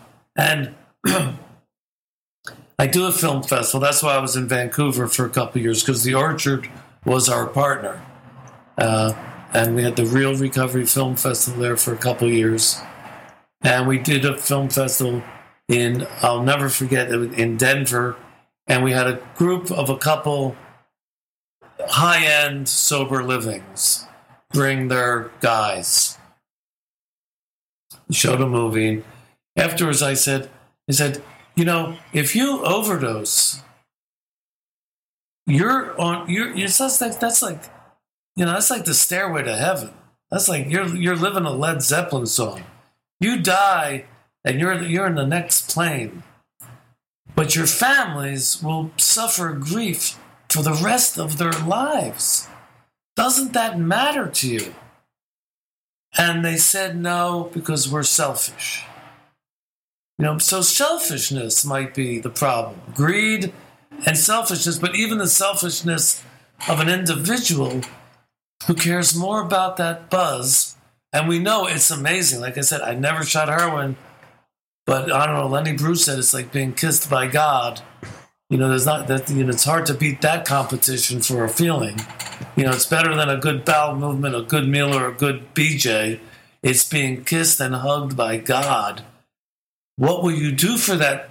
but will you make? Will will you enable your family to suffer unknowable grief because you wanted to go out and get high one more time? Like that's how important it was for you to feel good. I don't know. I've never been addicted to heroin. I don't know what I would do. Maybe you know, your family is not the most important thing. Maybe you want them to suffer because they were pricks when you were growing up. I don't know. But it's complicated. It's complicated. Yeah, it is because I mean, like you said, there's seventy percent of the homeless are on meth, like you said. So how did or, or how we're do we- on that. we're or- on meth? Yeah. Uh, Oh, we're on meth. Okay, well, But So- that, at least you can get up and you know clean up your apartment. Uh, um, it, it has no redeeming quality. It, heroin is only for the. It, they're all bad. What can I say? yeah, They're yeah. all. I don't know if they're a sin against humanity, but I don't know. One good shot of meth is probably fabulous for some people at some time. Uh, you get a lot of work done. You can study and, get all A's in your finals at Harvard or Yale. That's very seductive as the study drug. Adderall and Adderall turns into coke, turn and you can't afford the coke, turns into meth, and then you're and then you're you know you're uh, up Shit's Creek, as they say. It's a it's a very complicated situation, and yes, but you can't you you know you can't uh, subtract or or, or re, what's the word I'm looking for? I'm losing my mind. You can't get rid of greed. You can't get rid of selfishness. You can't get rid of drugs because we know smugglers will do anything to get drugs into the neighborhood so they can earn a living. You know, they, they need to feed their families. It's it's just a job to some people, uh, and and and I understand it. And may I have the cities, the police are in cahoots with the drug dealers because they're getting paid off. So that's the greed. That's the money. You know, it's money. It's euphoria. There's a shortage of euphoria in America. There's very little joy left. And that didn't just start to happen when the Fuhrer came into office, you know, uh, six years ago. Um, it's it's the school system. It's the you know it's everything, and it's, and it's also now you can say it's inflation because both parents have to work. There's nobody minding the kitchen when the kid comes home from work because everybody has to, you know, what's that? What's something about the keep up with the Joneses. So we need a we need to have a two family. I mean a two income family just to buy a nicer car. It maybe, maybe not. Maybe women don't want to stay at home and raise children anymore. All the women I've known who've stayed at home and raised children are seemingly very well balanced, and the kids are well balanced because their mother was there. Uh, You know, good. You know, good parenting hopefully yields good childhoods for kids. Uh, you know, I was only hit once by my mother, and she hurt her hand, so she never hit me again. But I'm sure some people don't stop at one whack. And who knows? You you got your Gabor Mate up there with all this. All everyone has experienced trauma, and some of us are lucky to just to deal with it with marijuana and a little coke. Other people do all kinds of shit. And how many did did you get drunk a lot? Yeah. Oh yeah. Yeah. Graham, you got drunk a lot? Yeah. Yeah. Hangovers? Oh, Oh, yeah, yeah. yeah. That's why I couldn't. I just would keep drinking. Right. I didn't want to deal with the hangovers, so Keep going. Fucking keep going. just keep just keep going. I mean, Uh-huh. those, are, those are some of the best weekends when you're just drunk all weekend. You know, basically. Are How many they? times do you think you drove intoxicated? Uh, yeah, a few times. Yeah, Two times. quite a few. So you ever count count your lucky prayers that you I never got- Yeah. ran, ran over anybody? Or? Oh yeah, exactly. I got pulled over uh, by the cops. They they fought. They gave me 24 hour and followed me home. In the in the in like 1980. What was that? That would have been 88, much- 88, 89. How much that's changed now? Darren, I hate to talk about recovery, but there's this thing called the first step in the 12 step program. I'm And without it, I would not have seen the light. Because when I went to the rehab, and I went because I was having a nervous breakdown over a breakup, and I thought the cops were after me, which is really why I drove to the rehab. Uh, but they made me write a list of all of 10 situations that could have had drastic consequences based on my drugging and my drinking. And it was only after I wrote down the things I had done that I was able to look at it and say, this person, this, I'm crazy. Only a crazy person would do this, or certainly only someone who didn't care about other people would do this. And when I saw it all together in writing, I thought, wow, I did, ha- I have, I have a, you know, a serious problem. Because I think if you go insane slowly, people don't know you're insane. Maybe you don't know you're insane. If you go a little insane, you know, every month you get a little crazier, and after 10 years, you're going to be out of your mind. Same thing with addiction. Like you're, you're it's habit forming, and, and you and it gets to be a little problem, but it's not dire yet. Uh, but then it gets dire, but then you you can't pull back, and you think dire straits is just part of being part of drinking every weekend or or at lunch every day, and getting high all the time is almost a badge of courage at some points in your life. It's something that you that other people might envy, like wow, you know, they drink all the time. I don't, I can't afford to drink all the time, or oh, that seems like creepy. Uh, and certainly, cocaine was always a hundred dollars a gram. That was like pure capitalism. Like the price of a gram of cocaine didn't change for 20 years. It was always a hundred, no matter where. It was like clean. It's like here's a hundred, here's a gram you know, for years. Uh, it was it was fascinating. I'm glad I don't do coke anymore. That was that was a frightening thing for me when I realized. And I say I was only a coke addict for one year. The thirteenth year, I would wake up in the morning. I'm saying, I'm not doing any coke until after dinner today. And right after lunch, crushing it up, doing a line, I'd say, I'm not going to do any coke today. That never happened. And so I realized I can't, the drug is now controlling me. For 12 years, every time I did a line or a spoon, I did it because I wanted to. You know, I did it because, but in that 13th year, so that's my definition of when you tell yourself you're not going to, you're going to go to a party, but you're not going to drink, and you drink anyway. Yeah, then you're not. Yeah, I know that's a cute little cat, very fuzzy. No, I I uh, I was going to ask you about the disease model because you kind of I think you kind of push back against the disease model a bit in your book and and and what you just described there is what I describe as when I lost that choice. Right, I would try to quit the next day. I would say I was going to quit the next day, and I'd already changed my mind that night. I mean, I'd already gone and bought stuff that night. You know, I mean, it just never I never really got to to quit for very long. It just never happened until I finally went It's- went to treatment. Frightening. It's it's a frightening thing, and So I so I think you lose the choice. That's kind of what to me like that why that disease model is there because that choice is gone until that moment of clarity or something happens. Yeah, But I don't think you really you, you, you sort of is there a big pushback with the disease model right now or in general, or yeah in general? in general, you know, in, in England they call it an illness. They wouldn't dare call it a disease because there's several books that show how calling it a disease does way more harm than good. You talk about stigmatizing somebody.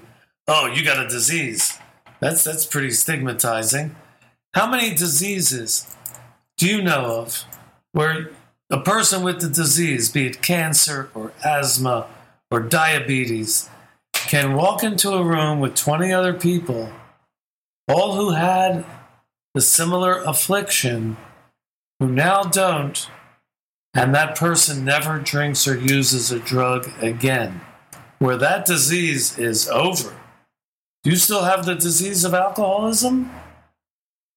Do you fit the definition of an alcoholic? No. Uh, addiction is real. Addiction is like I can't stop until I go to a hospital, get some medication, get clean, suffer a little. Yeah, addiction is as real as anything, but it's not heart disease. You, you can cure it by stopping putting shit in your system. That cures it. Okay? So, you know, like you tell your neighbor who got ripped off by the junkie next door, like, oh, they didn't mean to rob you. They just have a disease. Oh, they have a disease. It's not their fault. Because that's what disease means. It's not your fault. You had a choice at some point. At some, At some point, at some point, You had a choice. Yeah. and then along the way, we didn't want to stop. How many people love having disease? You know, people who drink a lot and do drugs, they love it. I loved it. You loved it. I never loved having asthma. Never loved having asthma. Uh, And so, you know, the disease is like it's taking the responsibility away from the individual. Oh, they have a disease. You know, some people are some people born with it? Do some people develop it? Some people, you know, stop putting substances in your body that can cause you no good whatsoever, that can cause you to become addicted? Uh, you know, you can get, you know, you can get addicted accidentally, uh, and then then you can then you can stop. Then you can stop. Then you can go suffer and go to a rehab and try and change your life. And yes, accept a higher power, ignore your higher power. Uh, just think it, it's a complicated. You know, one reason I love being a drug counselor is because there's there's no one prescription for everybody. They're all so different. So the way you get clean and sober is totally different than the next guy. And the way you got addicted is different than the next guy. It's complicated, as they say on the dating sites. Well, when you're dating a drug, you don't know, you know, you love it until you don't. I mean, that's, they say, was the definition we learned in school. What separates from a problem drinker from an alcoholic? Uh, an alcoholic is in love with that alcohol, and no amount of consequences are going to get them to quit. Problem drinkers can sometimes pull back. They actually, in the textbook, says if someone gets married or a good job, the likelihood of them tapering their alcohol use is very high. You know, the responsibilities of being a husband, the responsibilities of a good job, you weigh your, your the benefits and, and, and the detriments and you think no i want i want this job uh, i want this marriage to work because it's it's you know because i was lonely when i was alone and and you, but if you love mm, alcohol more than you love your wife you'll hit the alcohol if you love alcohol or cocaine or marijuana uh, or even ecstasy or Percodans more than you love your job, you'll sacrifice your job. Uh, I knew I wasn't an addict many years ago when I was into freebase. You know, freebase was the, you know, the classy way of saying it was white man's crack. In other words, freebase. It was the greatest high ever. And one day the phone rang, and I was so high I couldn't answer the phone. And at the time, I was a drug dealer, and I thought, shit, that could have been a drug. That that could that not picking up the phone could have cost me money. And at that point, I loved money more than I loved freebase, so I quit. Seriously, I quit freebasing because I didn't want to not be available to my customers. Is there clients. a different process, or is it just straight up crack? What's that? Is there like a different process to making freebase, or it's a just crack? pure. It's a different process. You cook I, it a little longer. Use, uh, baking soda. Baking oh powder. yeah, like because back in the day they just put the baking soda and the coke in the spoon and cooked it up. No, I don't know. We had these pellets that would that would dissolve whatever was in coke, so it ended up being a little moist. You couldn't drop it and hear it click on the table like a piece of crack. It was it was mushy. It was mushy. I don't know. It was a friend had a lot of these little little pellets that would dissolve everything that wasn't Coke, and we'd smoke it, and it was delicious, and it got you to a place where you wanted to be over and over. As like I said, or, or I can't even say smoking crack was the great equalizer.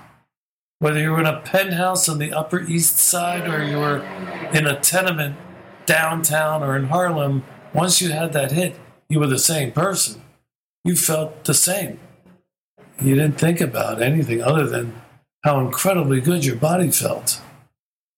Um, I love I loved your uh, your statement of on Reel about uh, how to get creative when getting sober because I can I can imagine that being a, a real detriment to creative people. You know, like thinking that hey this this drug or drink or whatever is is making me creative or it's enabling me to be creative.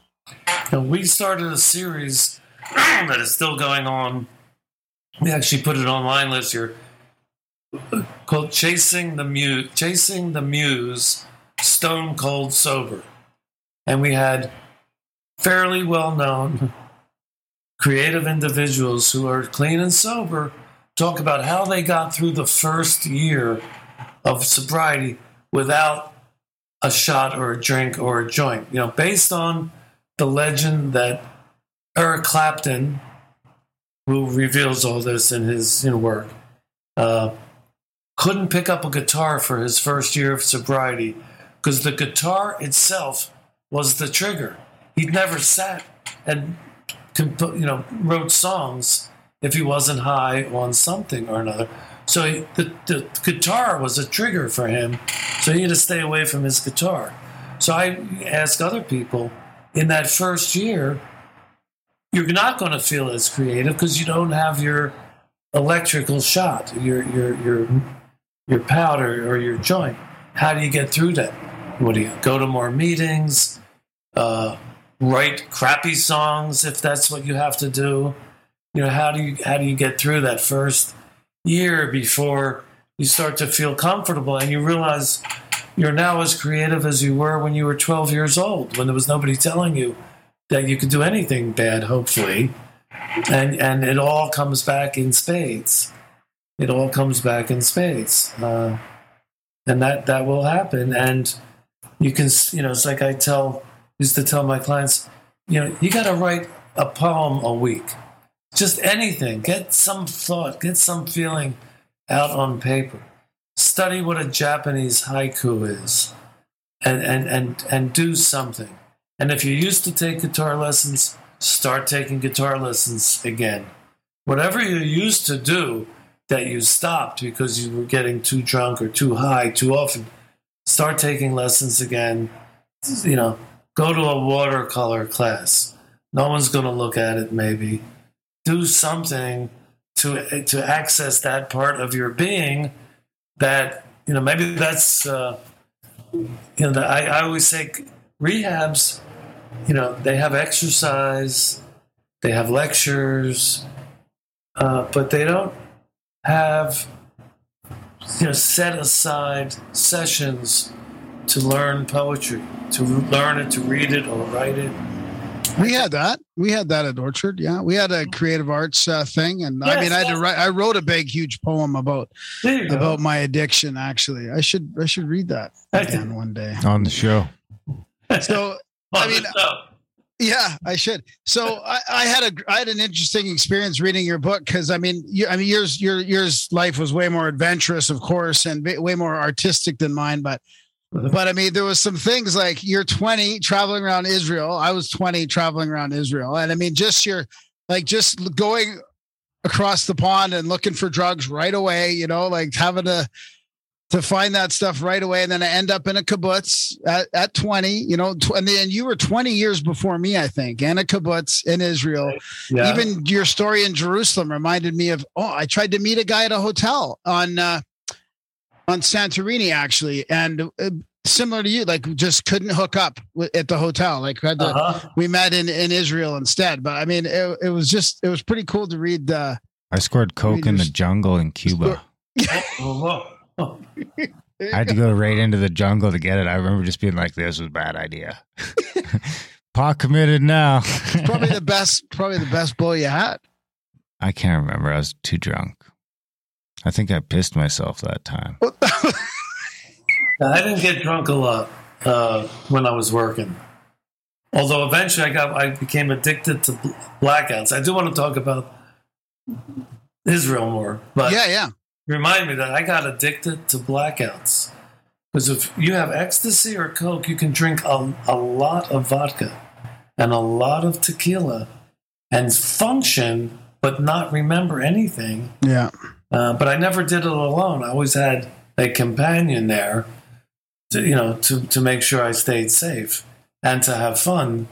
Uh, but I, I never, I don't meet the book criteria of an alcoholic, which is someone who's lost their ability to control their drinking. I never tried.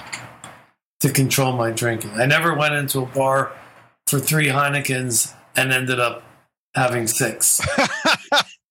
yeah, three was enough uh, because I didn't want to not be in control. Pot, I could always be in control. Cocaine, you're always in control. In fact, you're controlling other people. Uh, but Israel was, uh, you know, my, my family thought, oh, really? He's gone to Israel? You know, he's, he's- I thought he was in college. I was in a junior college. It didn't count.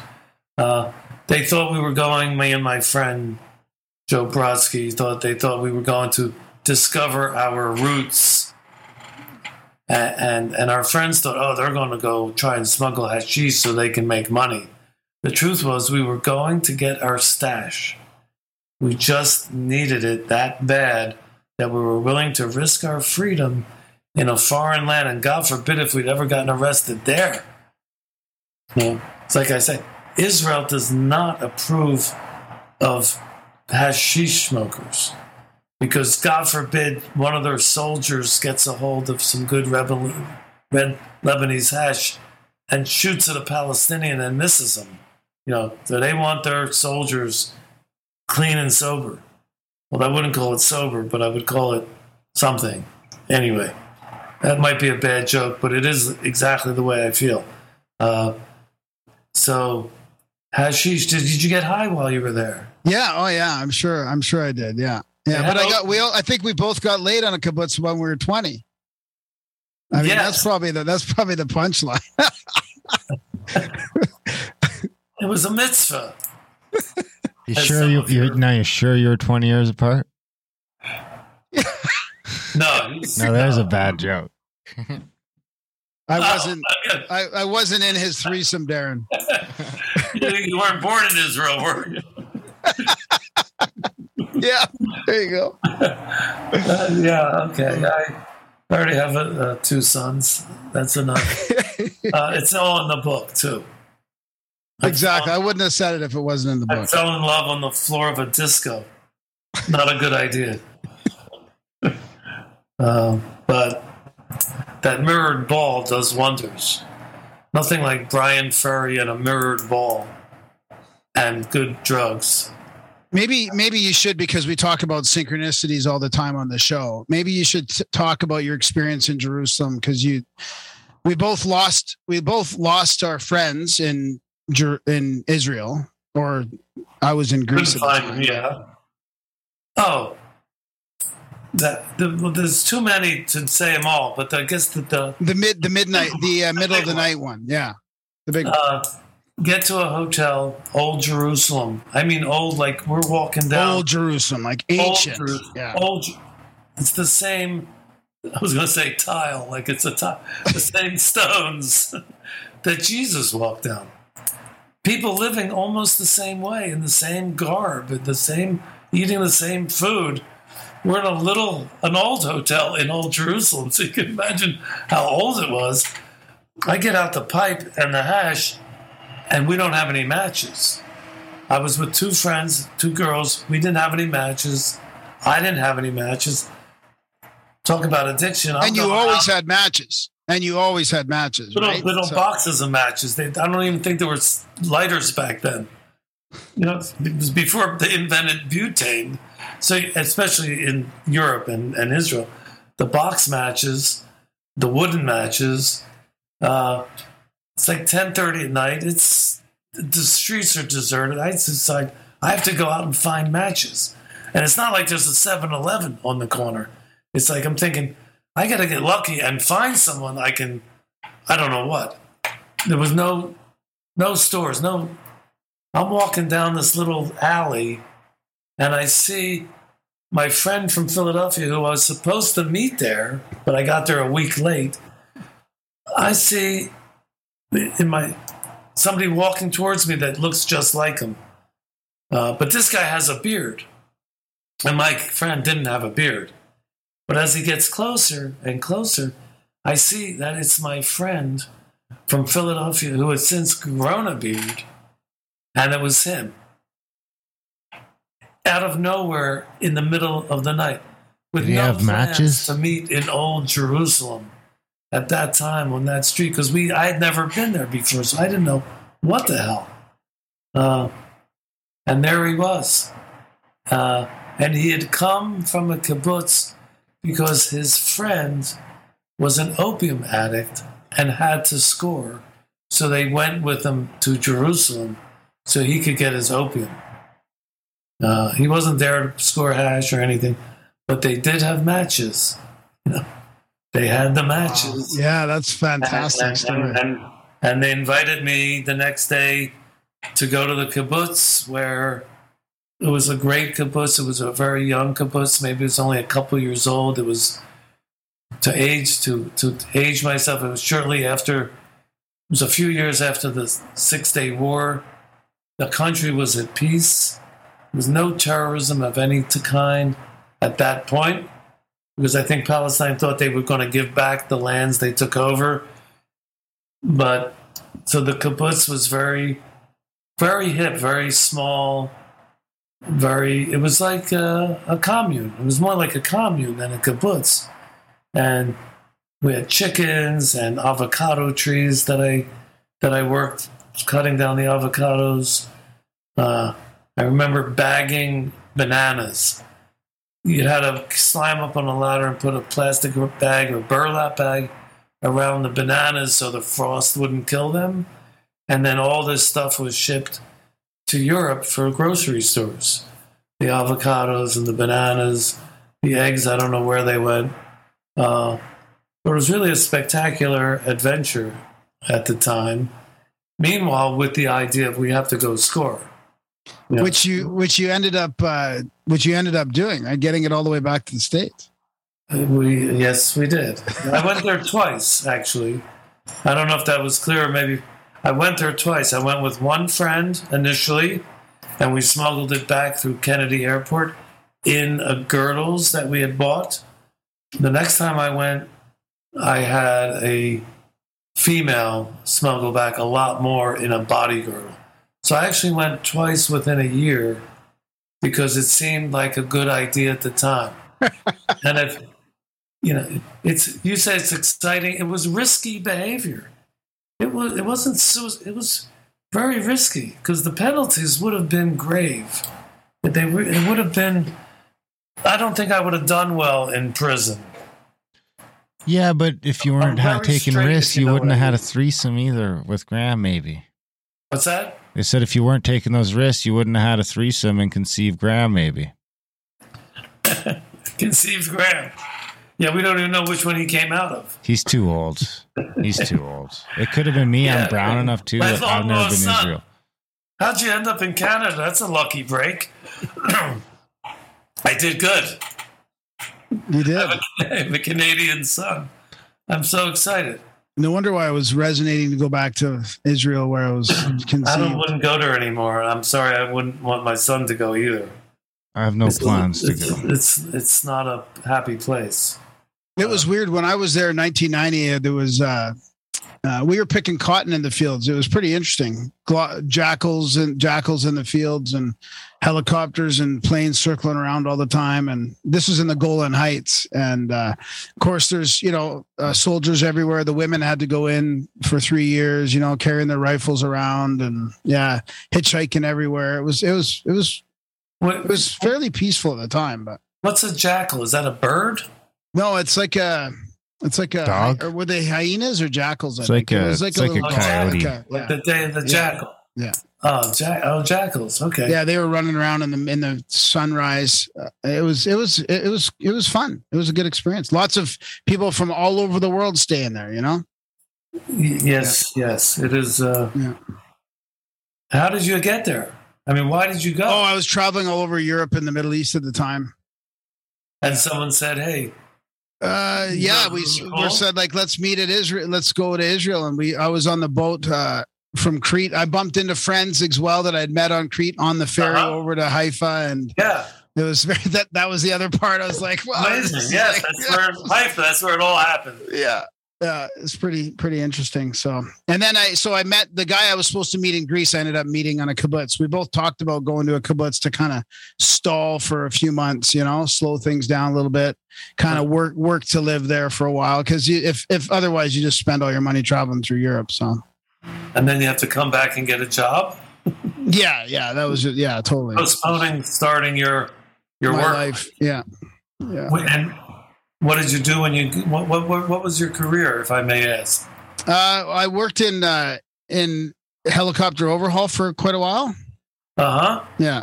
Okay. uh, before I got sober. I, that's where I got sober out of uh, that job. I got laid off in uh, 2007.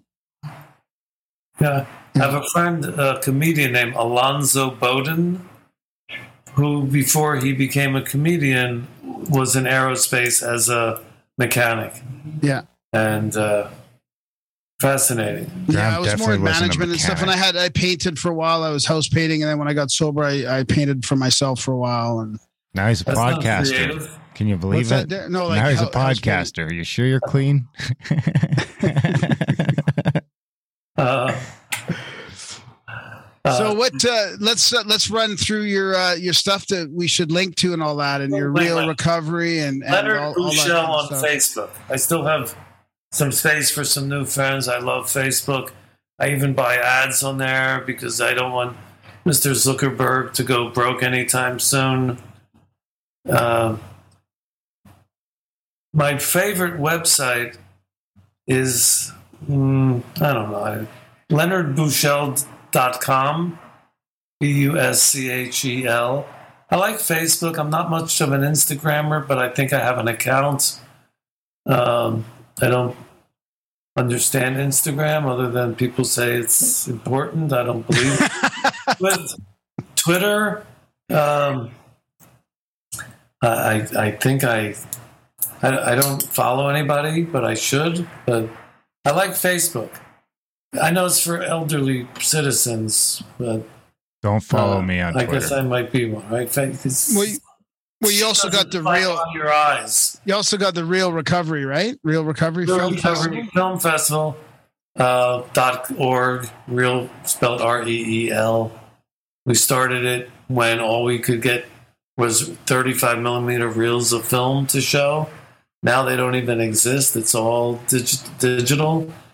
Uh, yeah, leonardbuschel.com or Leonard Buschel on Facebook. I think I have two Facebook. One's has a lot of friends, and the other one is Leonard Buschel News Personality. I post a lot of interesting things all the time. What what about uh, for your Reel recovery? Are you going to have uh, Dopesick or Behind the Orange Curtain on there at all, or have you already? No, we could replay Behind the Orange Curtain. That's like four or five years old. Uh, Dopesick is the property of whatever film company made it for Hulu. Right. Uh, hopefully, uh, I just like to promote the Yeah, yeah. film. Yeah. Um, and and we have uh, we get we had six submissions this week.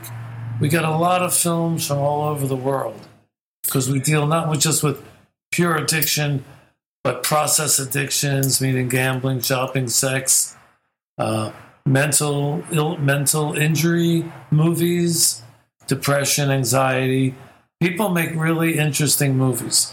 A lot of them are shorts, but people are very creative and very innovative. Most of them have made a film or two. A lot of them are first time filmmakers. Uh, we love to have filmmakers in person. We are back in person last year. We're only online.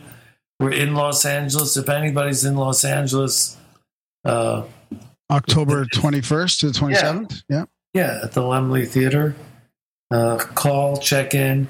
If anybody has any submissions, if anybody maybe wants a referral to a rehab, we do that too. Uh, you know, even people with Medi-Cal in, in, in America, there are a lot of rehabs that take Medi-Cal. Uh, like I said, the Affordable Care Act really opened it up to for because they I think it was called it a parity, like a mental health mental health issue and an addiction issue were treated the same as far as funding someone to get help. Uh, there's a lot of help out there, and there's and there's nothing like going to a good old fashioned twelve step meeting. You know, people do get struck sober in a meeting. I've heard a lot of speakers it. You know, and I've been going. No, that's that's a really good point. Like you, you know, you don't have to go. I've met people too that you don't have to go through the rehab process. You can just look up your local AA meeting or CA meeting or NA meeting or and go whatever, and, and- go and feel uncomfortable and drink coffee. Uh, don't put it off because you think you have to wait to find a rehab that you can afford or that you can get into. That's just that's just a delaying tactic. You know, go for it. Yeah. Go for it. and then your and then your addiction recovery bulletin as well, right? Amazing. Addiction Recovery eBulletin.org. A lot of people don't know how to spell bulletin. Graham, you want to spell it for him? Yeah, it's B U L L E T I N. It's, right. It's Addiction Recovery E Bulletin. And it changes every week. It's completely different every Tuesday.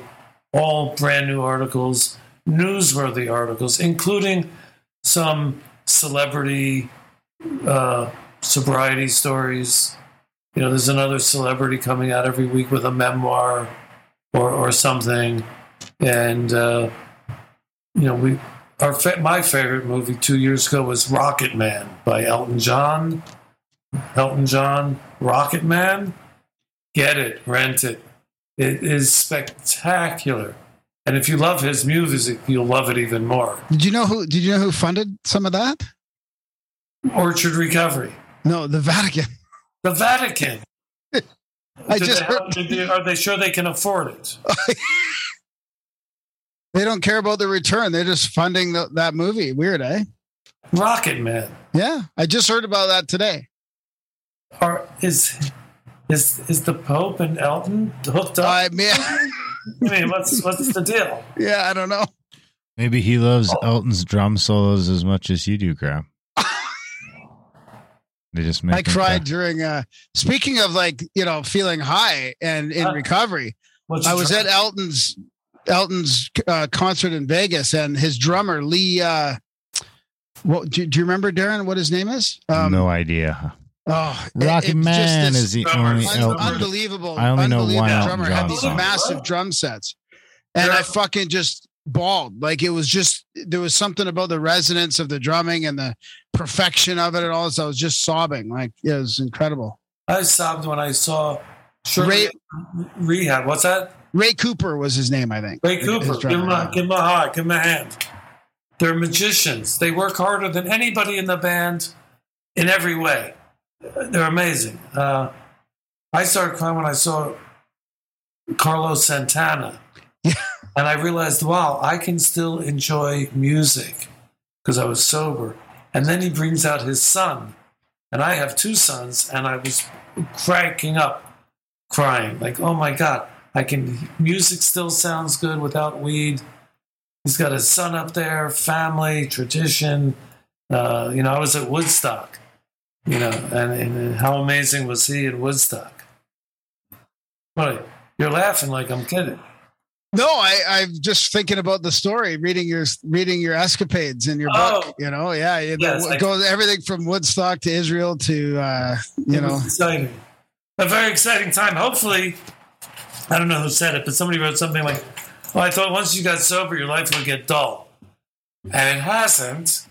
I mean, you know, I, actually, I used to tell my clients, get used to find your inner nerd. When you get sober, find your inner nerd. You know, you're going to have to deal with boredom once in a while. And I recently had a, a young lady say, "Oh, I don't ever get bored," and I'm thinking, well, no shit, you've had drugs and alcohol to make sure you never got bored. But when you don't have drugs and alcohol, you're going to hit a boring patch No, that's a afternoon. yeah, that's a That's good point.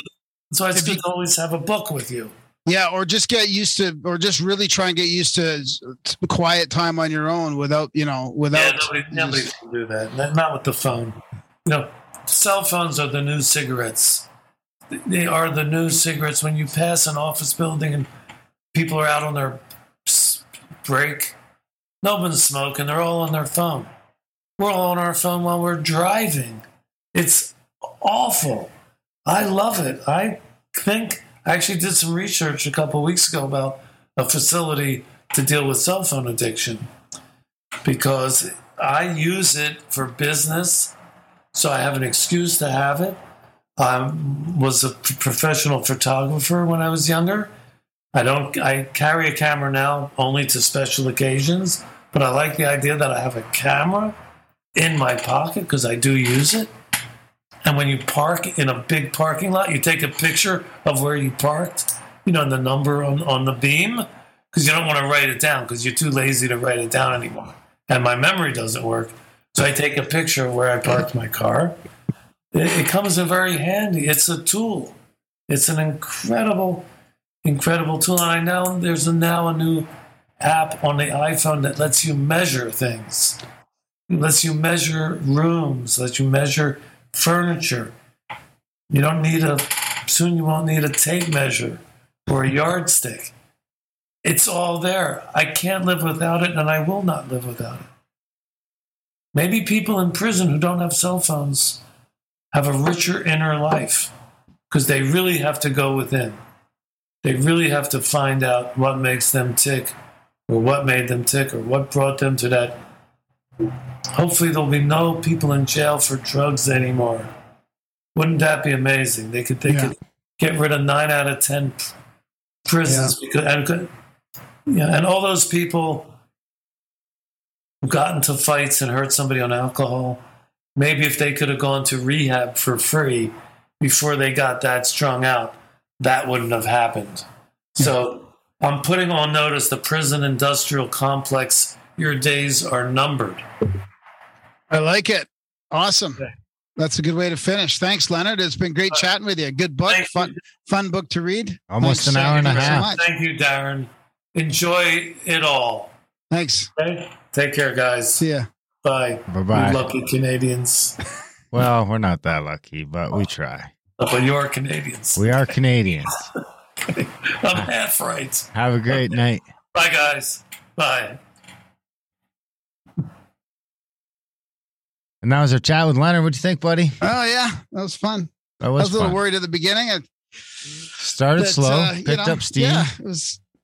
It was. uh Luckily, you guys had a high guy to get the ball rolling. That's right. Yeah. Thanks, thanks Darren. Anytime. That's what I'm here for. It was, uh, good. it was good to chat with him. Yeah, One it's day. good that we did a recovery show uh, like this. One day I'll and he's doing lots of good stuff for recovery. So I was going to talk about harm reduction, but I didn't want to extend it for too much longer. But really, um, yeah, it's just I think like I drove through Spokane the other day, uh, and man, it was just like oof, couple of spots. Oh yeah, if you go through the wrong part of Spokane, oof, yeah, a lot of like a lot of um, homeless. you don't have to go to. Spokane. Just go downtown. It's What? summer, so you don't What's have that? to go to Spokane to see homeless people. There's tons of them here. Yeah, I know. You just don't really see them in the winter. I just don't feel like there's any solutions r- right now at all happening. But Yeah, I don't know. It's a tough one. It's uh, it's a tough one. I mean, at least there's good people like Leonard trying to solve it, and you. Yep. I mean, you're working on it too. Here I am, just getting high. Big thanks to Leonard for coming on the show. Big thanks to you guys for listening. Uh, even bigger thanks if you're one of the few who choose to support our work over here. If you're getting a little value from our little podcast, 550 or 60 episodes, or 40 or 45 or something, 545 episodes, all for free, all there in the back catalog. You'll listen to them all. The episodes from 2013 doesn't cost you anything. But if you can't afford it, we could use some support. Uh, it's tough out there during the inflation and the wars and the COVIDs and all that bullshit. We could use some support to pick up the slack. We love our supporters. We can't do without you. We understand people come on hard times, but we could use some new people to come in line and pick up the people that have had to drop out as they've come upon, upon hard times. grimerica.ca slash support. Sign up for a monthly today. Check out adultbrain.ca for all the audiobook action, 55 titles. Join the chats, grimerica.ca slash chats. Spra- Spamgram, gram at. And then we have a bunch of events going on. If you want to get in on all that stuff, see what we're up to, go over to contact at thecabin.com. We're not going to Israel, but we are going to Egypt. Maybe we'll go to Israel one day. Not looking good, honestly. I'll be honest. I doubt we end up in Israel, but we'll probably go someplace cool. I think that's about it. Contact in the catacombs, or what would we what would we call that one? Contact in the. No, I'm not going to say it. not going to say it. Okay. I'll say it after. If it wasn't right. his episode, I might say it, but I better not. Okay. No, I better not. I, oh, I'm so tempted. But No, I don't say it. We love you guys. Thanks for listening, and we will see you next week.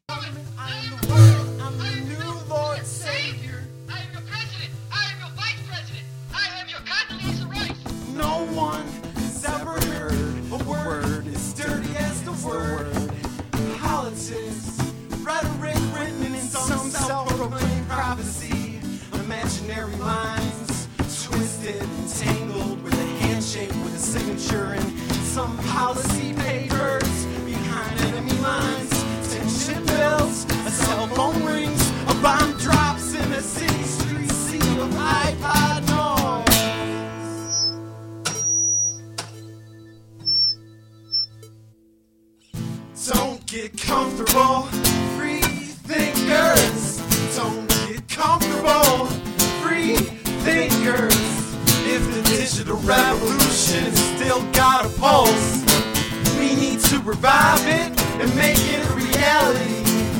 I've hacked into a politician's password and transferred money into several overseas accounts. And as we speak, a supercomputer project is in the works. And if it works, we'll use it to point and click our way to some sort of truth. Either you're in or out, are you game, or is the game over? This must be a glitch in the matrix. This must be a glitch in the matrix. A revolutionary dream. It's me versus the machine. Go! Watch out for them laser beams. Climb to the top of the pyramid scheme. Capitol Hill's getting steeper and steeper. Meanwhile, deck gets deeper and deeper. Don't get comfortable, free thinkers. Cause it's gonna take more than hand and eye coordination on your PlayStation. It's gonna take mind elevation. There must be a glitch in the matrix.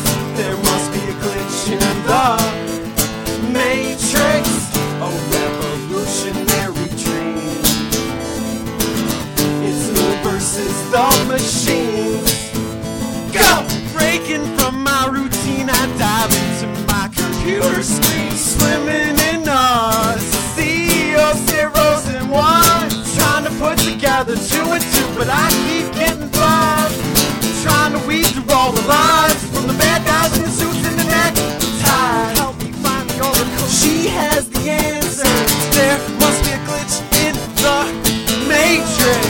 There must be a glitch in the matrix. A revolutionary dream. Rage against the machine. Don't get comfortable,